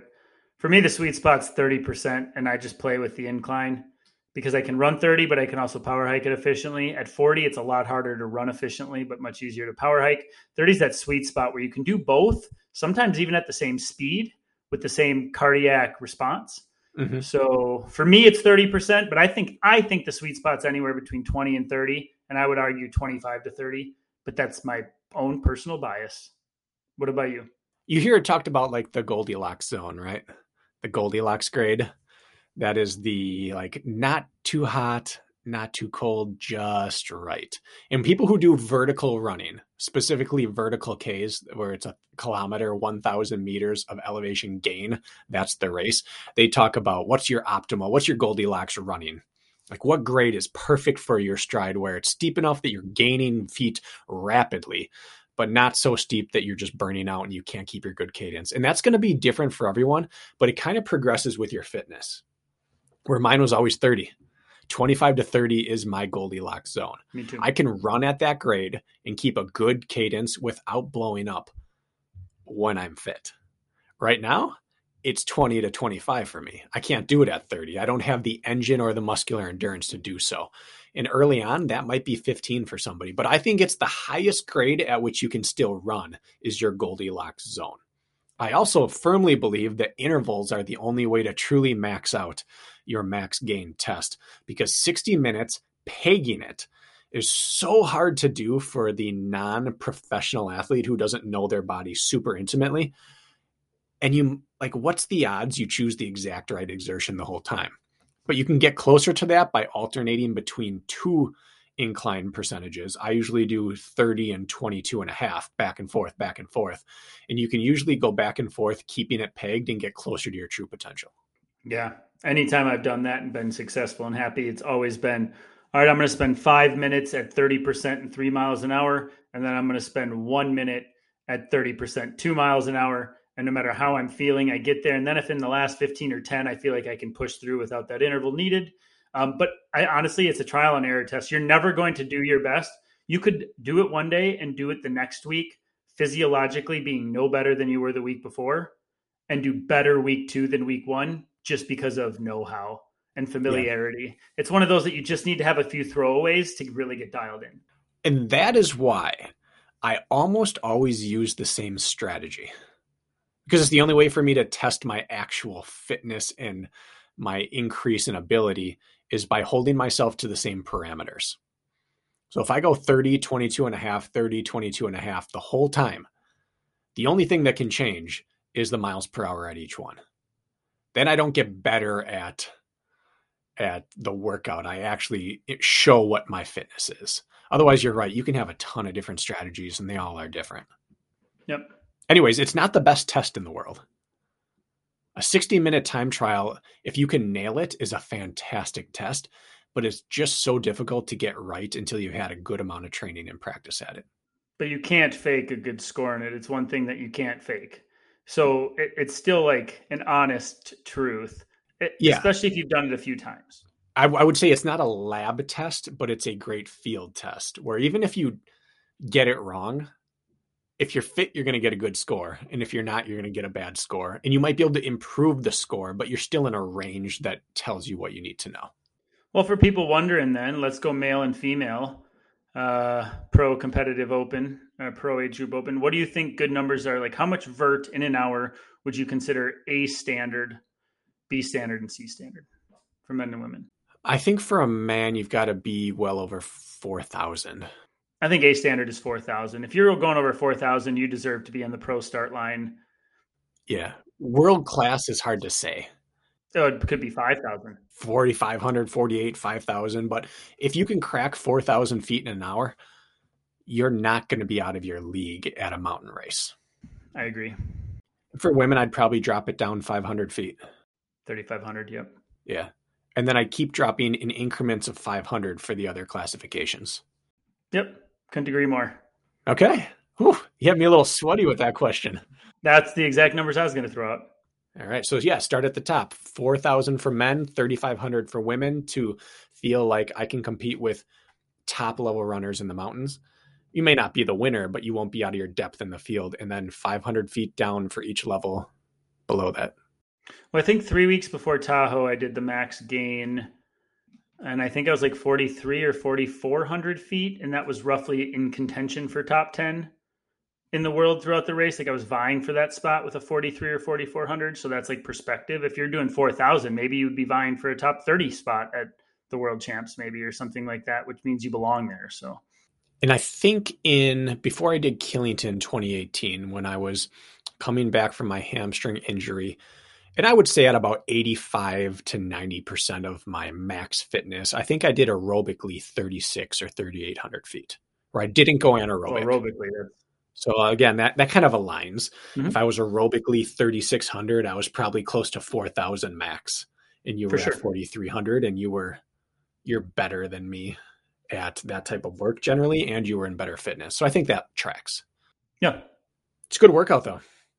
Sure is. Sucks. Have a towel so all your sweat doesn't end oh. up turning your treadmill belt into a slip and slide, which is what happened to me. I lost for sure some time at the end there.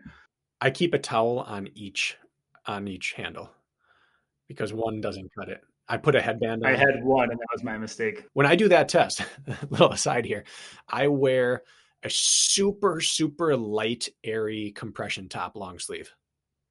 And then I wear uh, a headband so that otherwise your arms are just flinging sweat down onto the track. Oh. And you're right. If you're at an incline, it gets slick. And I do that one in my VJs because that rubber is just the best for gripping a wet treadmill.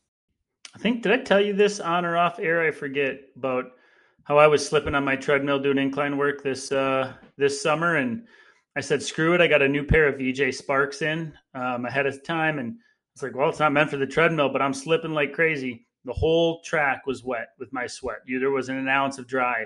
I put on my VJ Sparks at thirty percent, didn't so much as slip a millimeter on every push off. And then I tested other VJ shoes; they're all the same. And I had you know, I had a road pair of shoes on on there, which has great contact. The whole shoe contacts the belt, whereas the Spark only the lugs do. And that's my go-to now. The VJs for any incline work that I know I'm going to get sweated up. That, that rubber's amazing. Twenty percent and above, I'm in VJ. Even things like I have a pair of Adidas Adios, and they use Continental rubber on the bottom. Same result. I have uh, some Razor, Sketcher Razor with Continental rubber. I think they have con. Do they have Continental or Michelin? Michelin. Michelin. Michelin. Yeah, and Continental rubber both. It just doesn't do what VJ's butyl rubber does. Does not. I agree. And the butyl rubber is heavy, but you know how they're using that thin, shaved down strip of just like millimeter thin rubber on high end racing shoes now. Yeah. Oh, if they could do that with uh, butyl, be sweet. That's your wet. That that'd be your wet concrete racing shoe right there. Yeah. Where would your perfect race venue be? Where? Let's let's let's do two things. One, ideal, just like prettiest, best thing you could think of, and then the other would be what would suit your skill set the best. Oh, I like uh, a high humidity, decently hot, um, Midwest or East Coast style race uh, that feels like home uh, terrain aside, I guess I just enjoy. I run well hot, and I run well in humidity, and I run well when I walk to the race venue, and it doesn't feel any different than walking to my local training grounds. I think that's a comfort comfort food right there for you. So I would just say like snapshot. That would be that'd be it for me. All right, pick one. What's your favorite venue you've ever raced? Any type of running. Uh, my favorite venue, experience wise, or what suits me. Both. Oh well, well, experience wise, if anybody argues with me about West Virginia, you're wrong. So simple as that. West Virginia is the most balanced course in the country. I was really bummed I missed it this year. Um, what suits me would be a dry year in Chicago, a dry year. I go down to Austin, Texas, or a Florida race where I can just run on smooth terrain and and let gravity do the work with that little forward lean I've got. Um, something flat, something fast, an hour long super or less. That'd be my my course. What about you? Well, my fate, my two favorite atmospheres I've ever raced in were actually both on the track. Drake Relays and uh, North Central College Twilight Meet. You're cheating. We we knew they were asking about OCR. No, they're not. This could be just a regular running question. Well, I took those are my two best best uh, atmospheres I've ever had in my life. Uh, well, I took it as OCR specific. That's your problem. Clearly. Uh OCR. It's got to be something that changes. I want to be in and out of bushwhacking, in and out of ravines, some steep climbing, some flat running, but I want the terrain and the type of stride to change every 30 to 90 seconds. So it would be an old Illinois course in Marseilles. It would be at Asheville. It would be a if there was a Sprinter Super in West Virginia, uh, the Montana Sprint. Those kind of things suit me well. Where no one who has a massive because I don't I think I'm a jack of all trades, master of none as a runner. And so anything where someone's skill set's better than mine cannot expose me for longer than like two or three minutes. I've got to move to the other per- person's skill set. I can bounce between their skill sets, but if I have to play their game the whole time, I'm screwed. I would argue you are a master of 30% downhill technical running. You're not a jack of that trade, you're a master of that. I would also argue that you are a master of the low crawl in a stadium race because you look like a wild animal going under that thing. most impressive athletic, most impressive athletic feat I've ever seen to date in the race was the low crawl in Lambeau Field. You put 30 meters on the field in 20 seconds, which isn't even possible in a low crawl. It was incredible. You were gone out of sight by the time we hit the first corner. I appreciate and I accept your compliment, but I feel like it reinforces my point, which is that's not a a bankable skill because there's no race where you do that for 20 minutes. Hey, every second counts. Whereas like uphill running at 10%, that's a bankable skill. Flat ground running, that's bankable. A low speed bear crawl, that's not a bankable skill. It's a feather in your cap. A 35% rocky downhill, that's a super cool skill to have at a point in a race, but there's never a time that you'll spend more than a quarter of a race doing that one skill. So okay, reject my compliments, then I don't care. No, I accept them. them a little. I think it just makes my point that I have to jump from thing to thing. Yeah. If we could start at the top of like Killington and run straight to the bottom through hitting all the worst terrain and do that for 20 minutes, maybe that would be a good race. But you might be a world champ. Could have been all state in high school, Kirk. that, that doesn't even make sense. I'm just living on things that never happened, right? I agree. All right, let's see here. I've my lay, lower legs have been injured pretty much since 2018. Hey there, friend. I feel you, Welcome brother. to the club. Mm, hello, hello. I've just foolishly powered through and kept re-injuring. Pay now and pay later. Anyway, finally bought a Peloton about six weeks ago and have been pedaling like a madman. Due to the low impact in the legs, I was able to make big strides in performance pretty quickly. But when I decided to run this past Friday, before the New Jersey Super on the weekend, as a warm up for the race, my legs were tighter on race day than they've ever been in my life. I've often had issues where my calves tighten and even cramp now and again, but Friday, like a half mile in, my thighs were hurting and on the verge of cramping. I've never had this before. Was I spinning wrong? Was it the bike or coincidence? Not coincidence, unfortunately. Not coincidence. No, you made your own bed. Yeah. Um, I see you want to say something, so you can go ahead. But no, I'm waiting. I'm waiting until you're. I'm. I'm curious about what you're. This is a slack jaw and awe of whatever's about to come out of your mouth. This isn't a my mouth's half open to spring a word out. Well, that's kind of our clue when we interview people. Uh, when you want to say something, you know, the mouth opens slightly. I start like playing airplane, like you're gonna yeah. feed me like a baby. yes, and then I know, all right, Bracken's up to bat next, so I'll shut my yap after this. So, so, so those are visual cues we need to go off of, and more often right. than, than, not, folks, we talk over each other, and then Bracken edits that shit out. That's right. Don't you, Bracken? We'll yeah. blame it on connection issues. Yeah, we always can do that. Um, so I mean, it's man, I feel for you. First of all, I've gone through a number of periods of time in my life where I've biked exclusively, mostly due to injury, but also a short period of time in the mid 2000s where I only biked because I wanted to, and I I um I dabbled with joining a local bike club and actually racing, and so I was riding every day with people that were better than me, and I didn't run for like two three months. Then I decided, you know what? Like, I'm good, but I'm not nearly as good as these guys. And I want to go back to running. I missed it. And I went back out to running and I decided, oh, I've been going for two, three, four hour bike rides. I can go run eight miles with my friend who was also biking with me. To this day, that was the absolute worst run of my entire life. I felt good for about a mile, and then I felt like every muscle in my body was completely tight, seized up. I was sore for like five days. That was a flat run on concrete and it was horrible. My resistance to impact went to zero. Okay, nothing. And my muscles, my hamstrings, my glutes were so tight from being in that bike position all the damn time that I couldn't even open up my stride. Biomechanical efficiency was completely lost. It was gone. My body body didn't even know how to fire efficiently at that capacity, let alone have any resistance to impact. Put me on a course like Killington now with elevation, it's a recipe for disaster. I believe you lost your true resistance to impact. And that bike position, if you are not thoroughly working your range of motion, have you ever watched bikers run like true bikers run? It's an embarrassment. Watch Lance Armstrong run his first marathon. He looked like an old man. The reason is is because he's so tight as shit from that crouched position. His rear chain is a mess, and he has no resistance to impact. Let's say you even did that for four to six weeks. You're screwed. Now, if you were coming out of that, adding in two, three runs a week and biking to supplement as you were transitioning, different story. Your body's going to acclimate over the next few weeks. It was just too soon. And so you probably, if I was talking to you, I would have been like, hey, you're going to be in for a tough one. So just grind it out because that's how I feel about that. What do you have to say? I'm, I mean, you, you nailed it. You nailed it.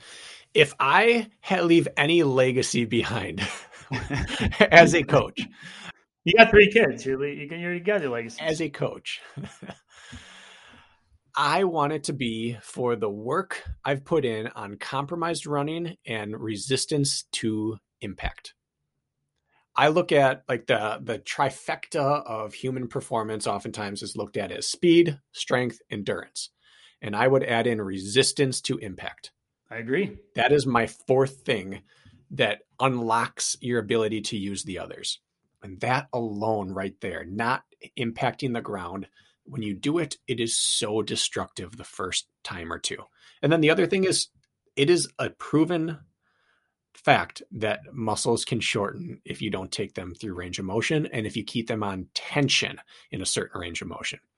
And we downhill running and flat running can come through almost entire full extension of the leg and you never ever do that in a pedal stroke ever in fact, they they advise against it, and so you're just naturally not going to hit the same range of motion, and you're going to have this tension. And Kirk's right; it shuts down your rear chain. Mm-hmm. I think um, you know if if you are in that position where okay, it's the uh, hand you've been dealt, you are injured, you're stuck on the bike.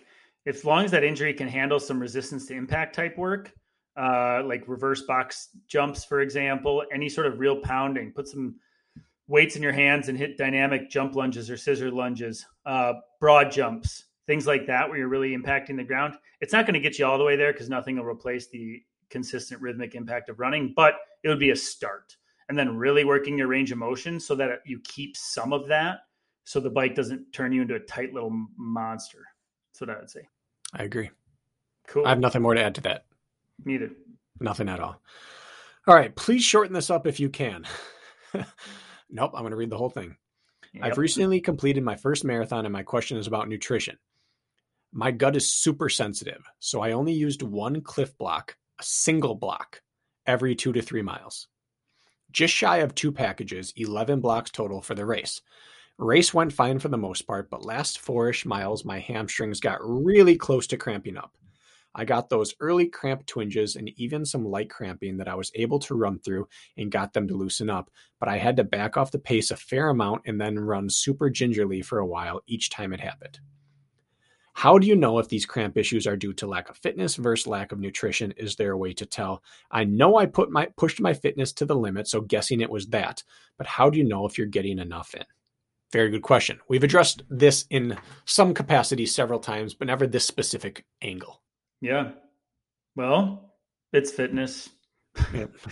Given, unless there's an extenuating circumstance like hyponatremia, where you've overloaded on water and flushed out electrolytes, so you actually don't have a good cellular balance.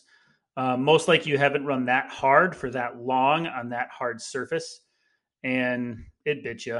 Um, sure, you're like you're going to start bleeding time when like metabolically you start slowing down and you can't keep that effort. But the whole cramping tying up thing so rarely so rarely because of lack of nutrition or electrolyte imbalance it really is. So aside from a few extenuating circumstances. Kirk do you know the nutritional value of one Clif chew? Yeah it's probably 15 to 20 calories. It's actually a little higher I was surprised when I found this out. It's 33 calories per block. Okay. Which puts her at 330 calories for 11 blocks. Carry the one, maybe. Check my math.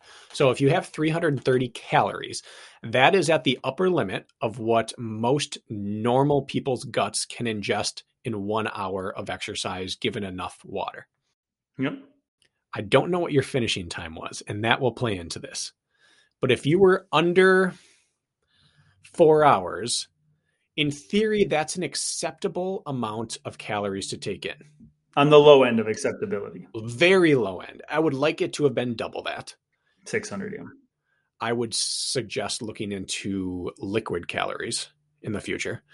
But it's possible to get through a marathon on that, depending on how hard you're pushing. The fact that you never cramped, you struggled with it, but you're able to push through it, to me says it's not electrolyte. Because in my anecdotal personal experience, electrolyte cramps keep you from reaching your fitness potential because it just goes and you can't get back to your fitness. Fitness cramps, you get to the end of your rope and things start going. So the fact that you were able to not cramp means it wasn't electric, uh, electrical, it wasn't uh, electrolyte based in my book. But I mean, I certainly could be wrong on that. I would say that they certainly didn't help each other. Only taking in 330 calories over the course of three to four hours is certainly not enough for optimal performance. But let's also not confuse fueling with electrolyte balance in your body. Yeah. That's that. I agree with all of that. I like your take. Yeah. But we've just hit on that like from a number of different angles a number of times. So I think that was enough. I think one of the toughest things to deal with for endurance athletes is the touchy stomach because it's one of the only things that you can't beat through just will and determination. Some people can, but it's not like oh i can just run more volume or i can hit my intervals or i can run like there's a chance your stomach just rebels every single time no matter what and that's i feel for people like that i haven't found a person yet who's done enough experimenting that that hasn't fallen into something that works for them i mean if it's a soggy ham and cheese sandwich in your pocket like my athlete natasha manzel maybe that's the trick if it's baby food pouches, our friend Mike Ferguson, peanut M and M's, hmm. he would carry along in races and things like that. If you play around enough, you're going to somehow find something. It might not even make sense uh, to what others do. It may be chocolate chips. It could be uh,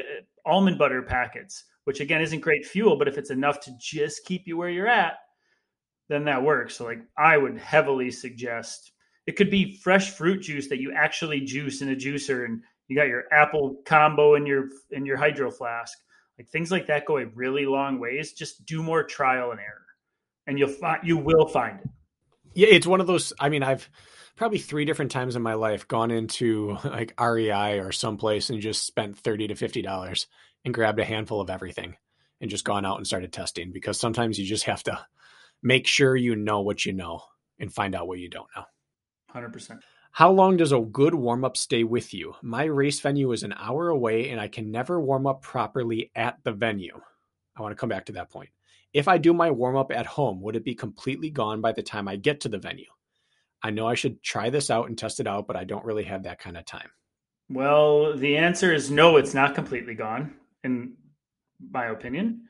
Uh, it's the reason that sometimes on race morning, a lot of high end elites will get out and go for a 20 minute run in the morning and they might not race until noon or one or that night because they think there's something to stoking the system and just getting that fascia loosened up, even if that means they're going to be stagnant for hours afterwards.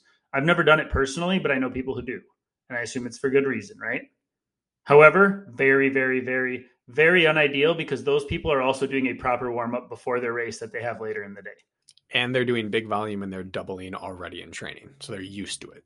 Correct. So, um, I mean, sitting in the car for an hour is not not great. If that's going to be it, maybe if you have a mile walk to the venue and you can do some jogging, maybe that'll get you halfway there. But I don't like it. I don't like it one bit, and I don't really understand what you mean by you can't get a good warm up in at the venue, sir or madame.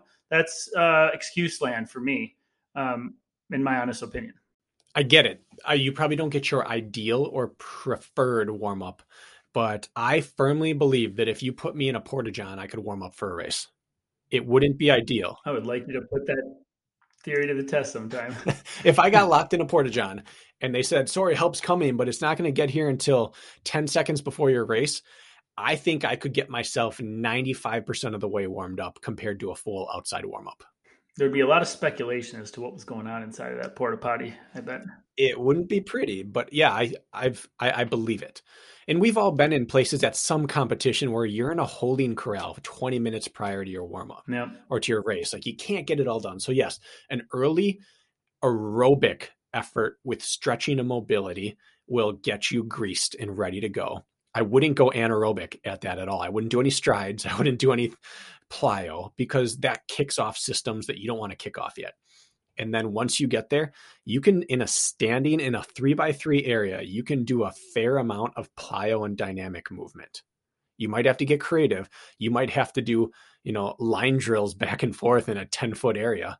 But there have been, again, stadium races or different styles of races where I've done a full warm up.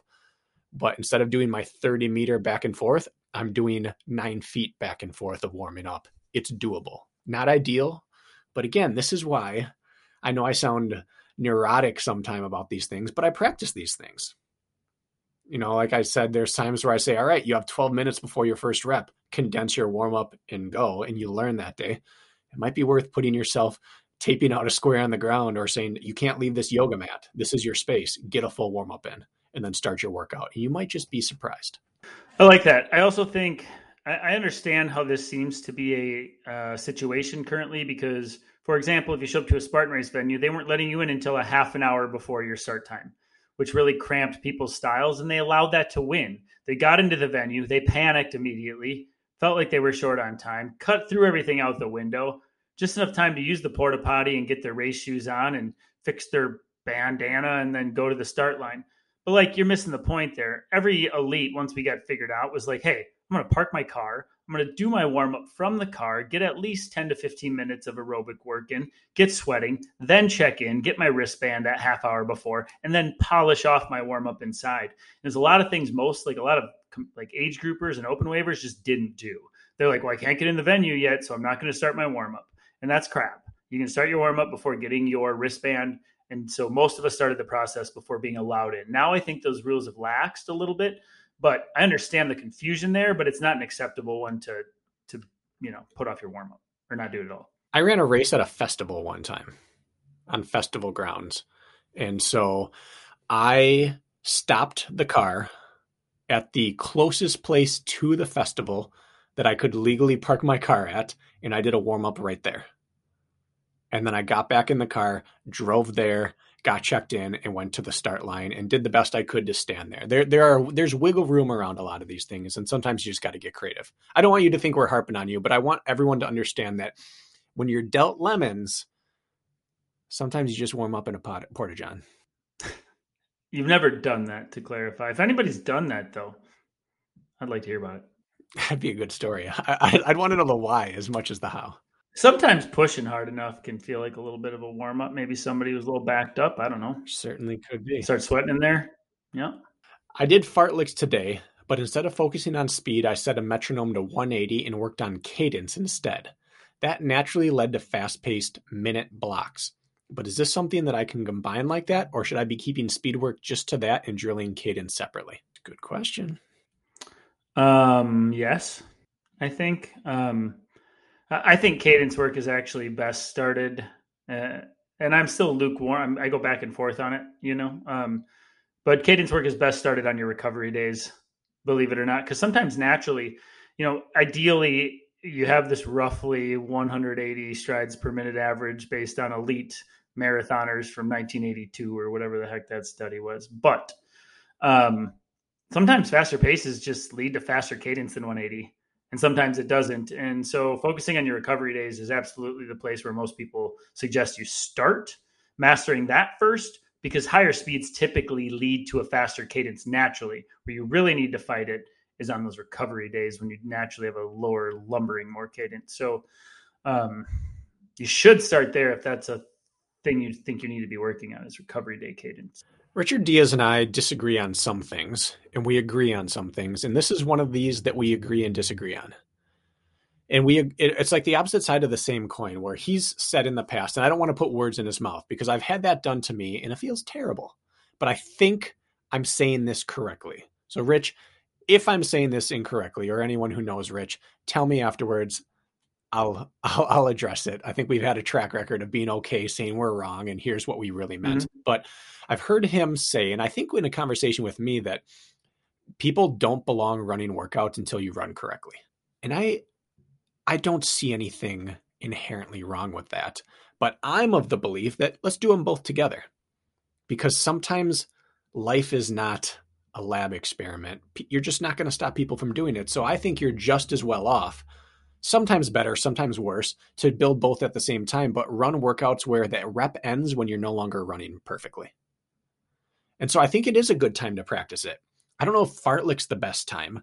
I like it better for like 30 30 or 60 60 work, where it's a, a very defined time and you just focus on doing one thing perfectly during that. But why couldn't you do it on a fartlek? So I'm actually okay with working on form and cadence because my belief is that quality runs should be run with the stride you plan on using during a race, and you shouldn't plan on using a crappy stride during a race. So I'm actually okay with doing both concurrently because you shouldn't practice bad strides anyways. And I think that's where Rich and I would agree is don't practice running crappy, practice running well and extend the time you can run well for.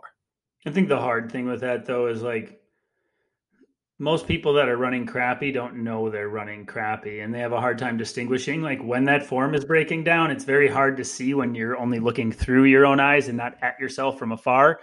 And so it's like always a tricky thing. You have to be so in touch with your body and your mechanics and how your feet sound when they hit the ground where your breathing is at how your arm carriage is going like all of those things. So it's like tricky. I'm not saying you're wrong because you're definitely right but it's also one of those things where it's like Super how do tricky. i even know? Right but I do know like on a recovery run, typically things aren't falling apart. And so that's where I just feel like that's a safer bet in my eyes to start. But I also agree you should never be running like shit. Yeah, as Rich likes to say. And he's right. And this is again like stepping back even further. This is why in the times when I've tried to revamp and smooth out my stride, I do all of my quality work on the treadmill in front of a mirror where I can look forward and sideways and get my visual cues that will match up to my feeling of my stride so that by the time I feel like I've got a handle on this, now I can step outside in those physical cues that I watched, I can now feel. And I think if you're going to do it, you might as well just do it right. We established last episode that you like looking at yourself in mirrors, Bracken. Oh my goodness, do I? Don't ever go shopping with me. I just you're gonna look back and I'm just like dazed. It's an all all day event. Yeah. Just keep him away from mirrors. All right, here's a question that I don't want to answer, but I want to verbalize that I'm not going to answer this question. What road racing shoe would you recommend for over pronation in half marathon distance? I decided on the Hoka Arahi 5 for recovery runs. Any other additional advice would be great. I am so in love with shoes that I will not tell you which shoes to buy because I think anyone who says you'll love this, you've got to try this, don't actually know their craft. Hmm. It's like the other day I was camping and someone said, uh, "Oh, you got to try this IPA." And I said, "I don't like IPAs." And they said, "I've heard that. This one is the best ever. This will change your mind on IPAs." And I tried it, and it tasted like every other crappy IPA I've ever had. and what it showed me is that they can only see things through their mindset. And if you truly know something, you know that it doesn't work for everyone. And Kirk, I truly know shoes. I'm not going to brag about a lot in this world, but I know shoes. But what I don't know as well is pronation control because I like avoiding it whenever possible. And so if you truly need it, I'm not the one for you. I think you have to feel out a shoe and find if it works for you. So I will not give you a pronation control racing shoe advice because it's as likely to be wrong as it is right. Well, there's nothing wrong with pronation. And when you say over pronation, I just assume that means you're like a very heavy pronator, I would assume is what over pronation means. I assume they don't mean supination, which would be the opposite. Um, so over pronation, like there's nothing wrong with pronating. We all pronate. That's part of our shock absorption and energy dispersal into our next stride and push off. So if it's a racing shoe, and I don't know enough about shoes, so I can give advice here, I guess. Okay. how that works. yeah. is I would actually, if it's a racing shoe, I would forget about worrying about your pronation. Go with a neutral racing type flat if it's truly the tool for that job, because it's okay to pronate. It's going to give you a smoother push off, in my opinion, than changing the way your foot hits the, the ground, which is, in my opinion, less efficient. So um, I don't know if you need anything special if you're not struggling with injury. Yeah. And that's my C level knowledge versus your A plus valedictorian shoe knowledge. Thank you for for recognizing this, Kirk. I'm kind of buttering you up a little bit today, aren't I? Yeah, you you must think I need it. Maybe because I'm slow right now. No, that's not true at all. I, I don't know why this is happening. Well, here's the thing, Kirk. Not all pronation control is equal. Just like not all 10 mil drop shoes feel the same. Not all 30 foot or 30 mil stack shoes feel the same. It's all different. And so supination control is not the same shoe to shoe, and overpronation control is not the same shoe to shoe. And people's strides are not the same. I think I think there are two types of people with inappropriate pronation, whether it's it's overpronation or if it's supination. There are those who run poorly and those who are made poorly. Some of us are just put together incorrectly. You know, we see this all the time. It ranges from birth defects to slight oddities in our body. Some of us just have imperfections in terms of skeletal skeletal structure. And you can't do anything about that. So there are people who absolutely need the correct support under their foot to be able to run without injury. But those are the people that should not take internet advice. Those are the people who need to see an athletic podiatrist and have someone really analyze their their foot and make the correct insert for them. And then there are people that run incorrectly. And those are the people that should not use any sort of pronation control because you can fix that in the gym and you can fix that in the mirror. Some people still can find it, but because each pronation hits slightly differently where it sits along the, the path of the foot and how intense the support is, it's just impossible for me to recommend. I can recommend lines of shoes to people, but not specific shoes. And so I won't. I'm going to stop myself here. Okay. That's probably way too long of an answer, but I think it's important that you don't go out and run in the shoe people tell you to run in. I agree. You go out and you try on the shoe people tell you to run in and you see what happens. I ran in two different shoes that have pronation support. One was the Asics Gel Kayano and one was the Brooks Adrenaline GTS. God, did I hate the Kayano. I hated the Kayano. It was so pretty. It was so comfortable and it gave me such terrible IT band issues. Oh, Debilitating. Did not serve me well either. Oh. It knocked me out of freshman running. I did not finish my track season. Brooks GTS, it's a very similar shoe.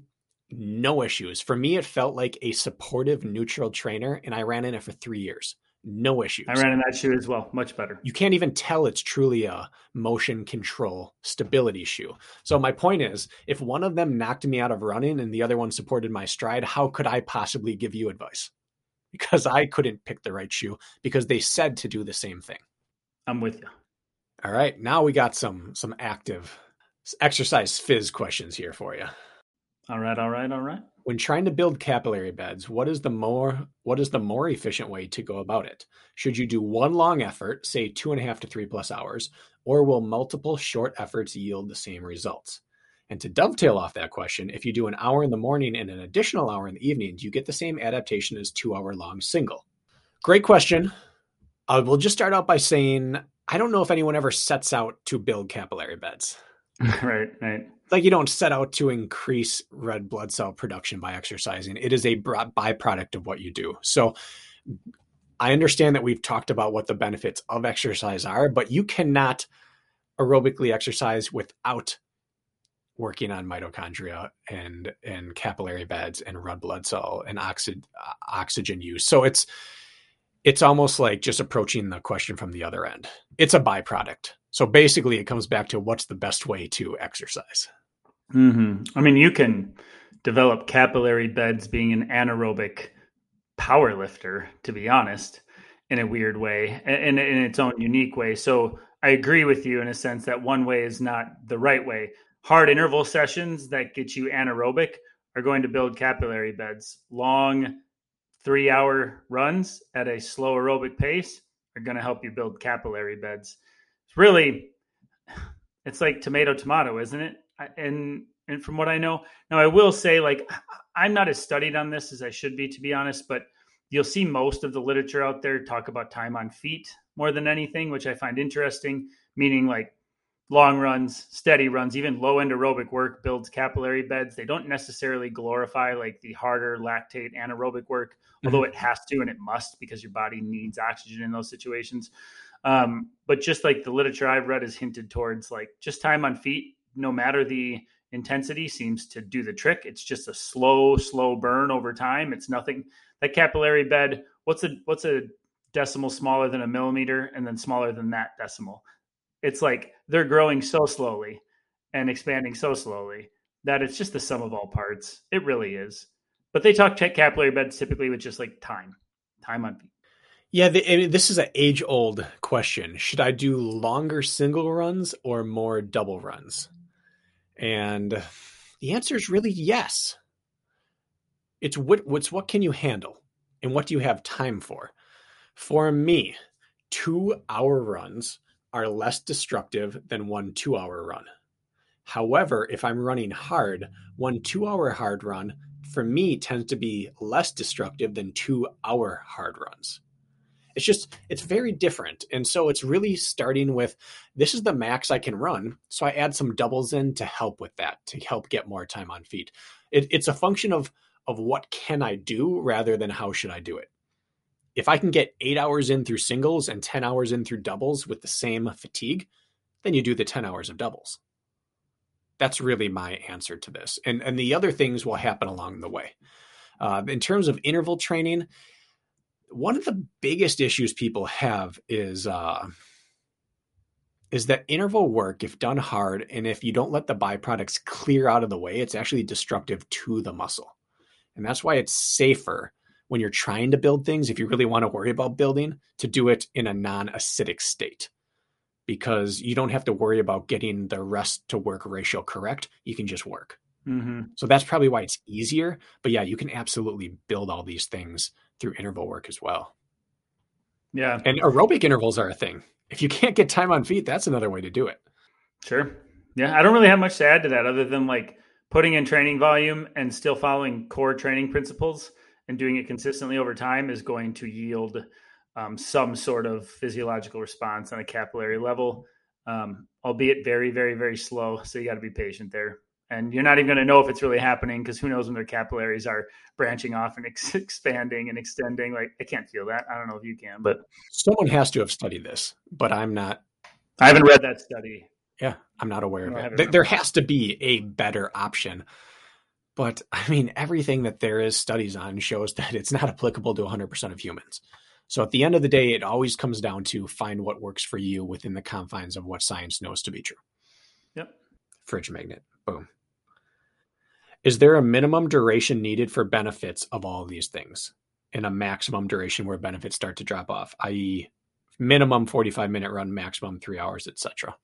Is this the same? Is this, wait, yeah, same follow up to all that. A follow up to all that. So, like, if I'm doubling, is it worth it to add a 20 minute run, uh, or do I have to get at least 45 minutes in to have it be beneficial from a systemic view?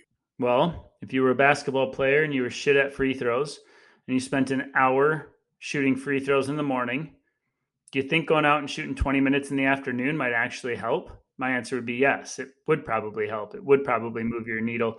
Getting more comfortable doing exactly what you're training to compete in is important. So, yes, something like that, adding in even a short double or something like that is skill work. Um, and it generally pays off. I agree. I think that once the systems have been set in motion, it's probably better to stay in motion. But adding 20 minutes in will absolutely help you. And even if it doesn't work on that biochemical level, it's going to work on efficiency level. Yep. Like you'll never regret more work if it doesn't tip you over your what I can sustain load. Yeah. One of the best I ever felt with running, I was doubling 20 minute runs three to four times a week in the evening. Just get out, cracking off a quick 20 minutes, and I just felt, I felt my efficiency rise. I felt my run economy just come together.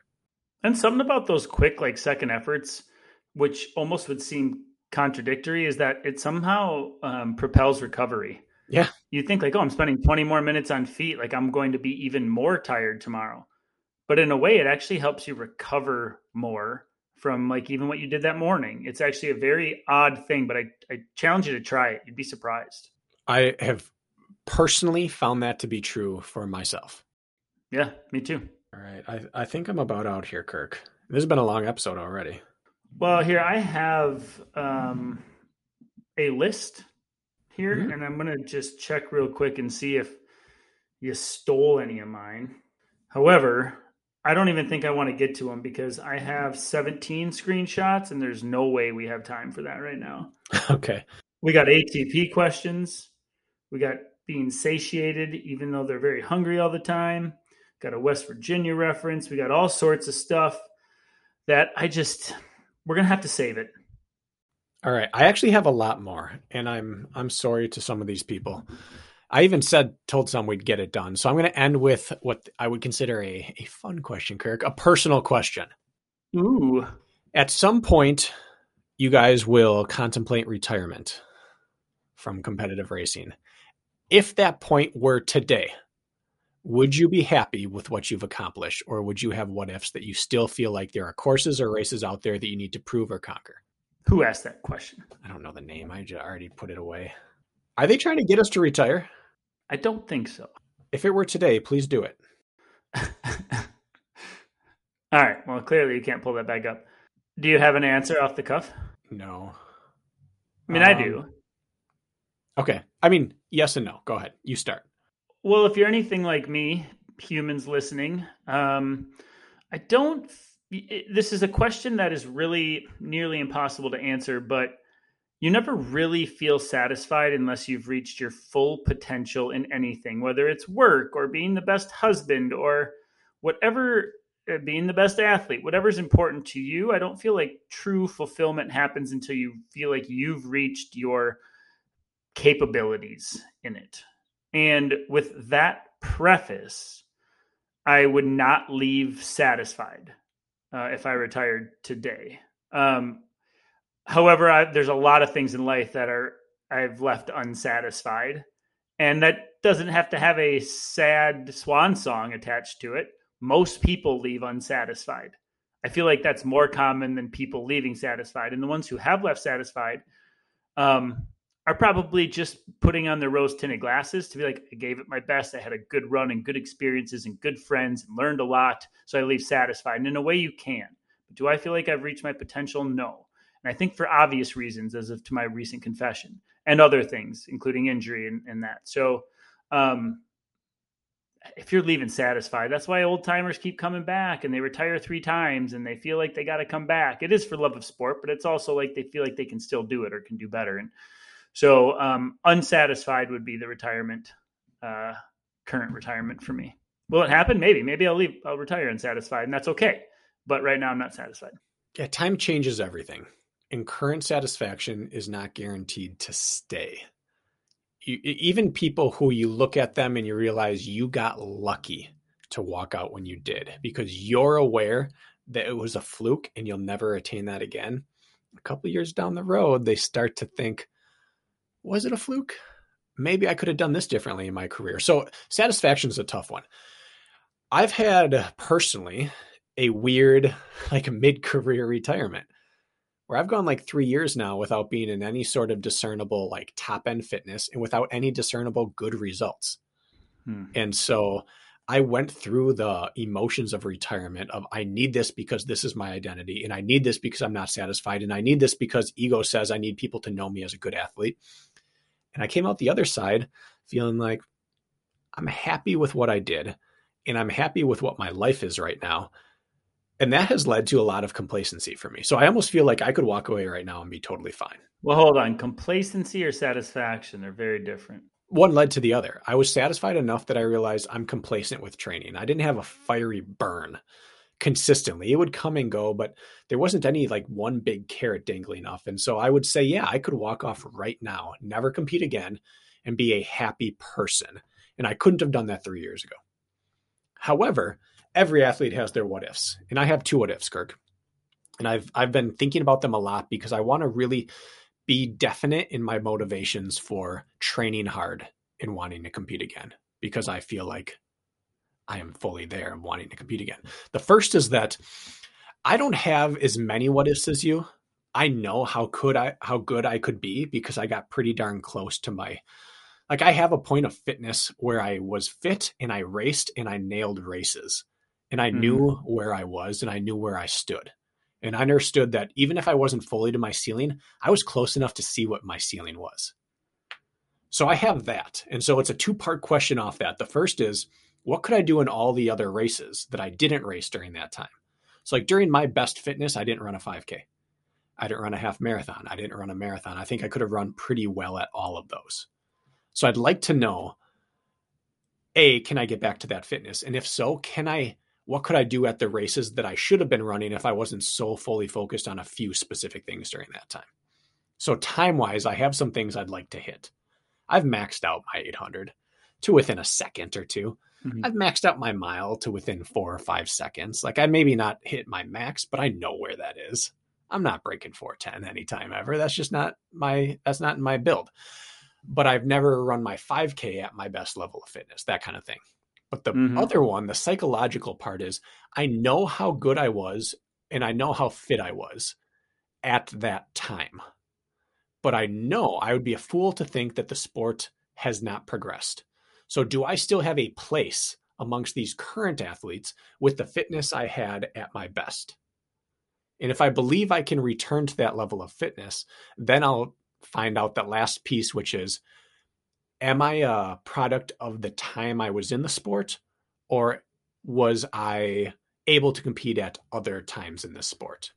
So that that that's it. Would my fitness hold up today and what could I run in other events that I haven't tried before with that type of fitness? So those would be my unanswered. That last one would be the one that would eat at me for some reason. It's the one that intrigues me the most, but it's the one that I understand will be the most painful.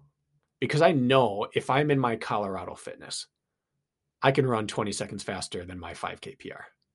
I haven't run a good 10K and I've never run a marathon. So I know there's nothing but positive that comes from that. Right. There's a very painful reality that exists behind door number two, potentially, which is I get very fit and I show up and I realize, yeah, my skill set can't hang with today's athletes.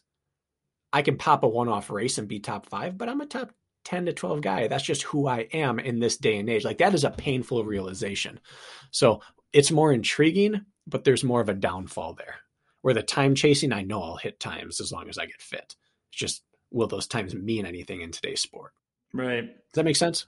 It makes perfect sense. I feel like what's important to me and what's important to a lot of people is the the conversation of leaving your legacy. And most people leave their legacy through their children, which is fantastic. And then there's other ways to leave your legacy.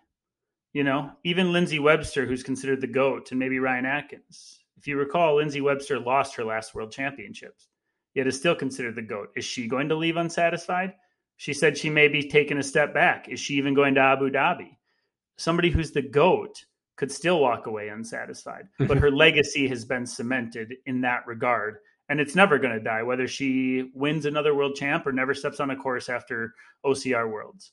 For me, you know, we're talking this specifically, but I hope that people listening have other layers to their life if a legacy isn't left, you know, by being a guy who stopped drinking and found his fitness and has this great story, then maybe it's just left by passing knowledge through this podcast or through touching lives and personal training at work. Like there's other ways to leave satisfied. So I don't want it to be like, I just feel like there's a little bit of a storm cloud over this conversation for some reason. You know what I mean? Just like a little bit of a hint of it. And it's not true at all. You can leave one thing unsatisfied and not leave a profound legacy there, but you can leave it in other ways of your life. And like that, it's more powerful than anything. So sure, chances of most of us leaving unsatisfied are very strong, but we also are well-rounded humans who can leave legacy and fulfilled in other areas, and that's that's more important than anything, isn't it? Not to get yeah. too reflective, but well, I couldn't have had this conversation and this mindset in a healthy place three years ago. My identity was far too tightly woven into people know that I'm successful athletically. Yeah. Whereas if I made a national series podium there, I felt validated and worthwhile. And if I missed it, I felt like a failure. And now, like, let's say I come back and I prove that I can or I can't. It satisfies a personal curiosity, but I think I could, I can now be detached to the point where it doesn't change my perception of me. Yeah. And I couldn't have done that in the past. And so in a way I'm very thankful for these knee surgeries because they they reset my sense of self. So now I don't feel like a washed up guy saying, "Oh, I could still do it" because it doesn't matter if I can do it or not. It matters can I still put in the work and be consistent enough to find out if I can do it. The result doesn't matter. Right. The process is what's healthy to me now. And it used to be the process was driven purely by ego and vanity. And I think it's important to get to that point because unless you're the best ever, you're always going to be a failure in terms of ego and vanity. Yeah. And if you are the best ever, you've probably alienated everyone along the way due to your ego and vanity, outside of like a Lindsay, who's just a fantastic person. She's the exception to the greatest ever rule, right? Everyone else leads a trail of divorce and and angry people behind them. So I guess long story short, I have some unanswered questions, but I don't feel like I have anything to prove. I have curiosities to to answer. Which I would understand. That being said, Tahoe, I have some unfinished business with because I have quit on that mountain several times. Only one DNF, but I've quit in races. And so, yes, I need to get Tahoe off my back. Let's hope they keep having it for you. I feel a little bad that we have so many questions left. I'm going to keep questions that were not answered in my queue. I'm not deleting them, and we will get to them. Either we'll throw a quicker Q and A up, like without much, as much time in between, or something. But we'll get those answered. They're not going away. I think we should kick off our next couple episodes with like two questions. Not a bad idea. And then move on. So, so these people deserve their questions answered.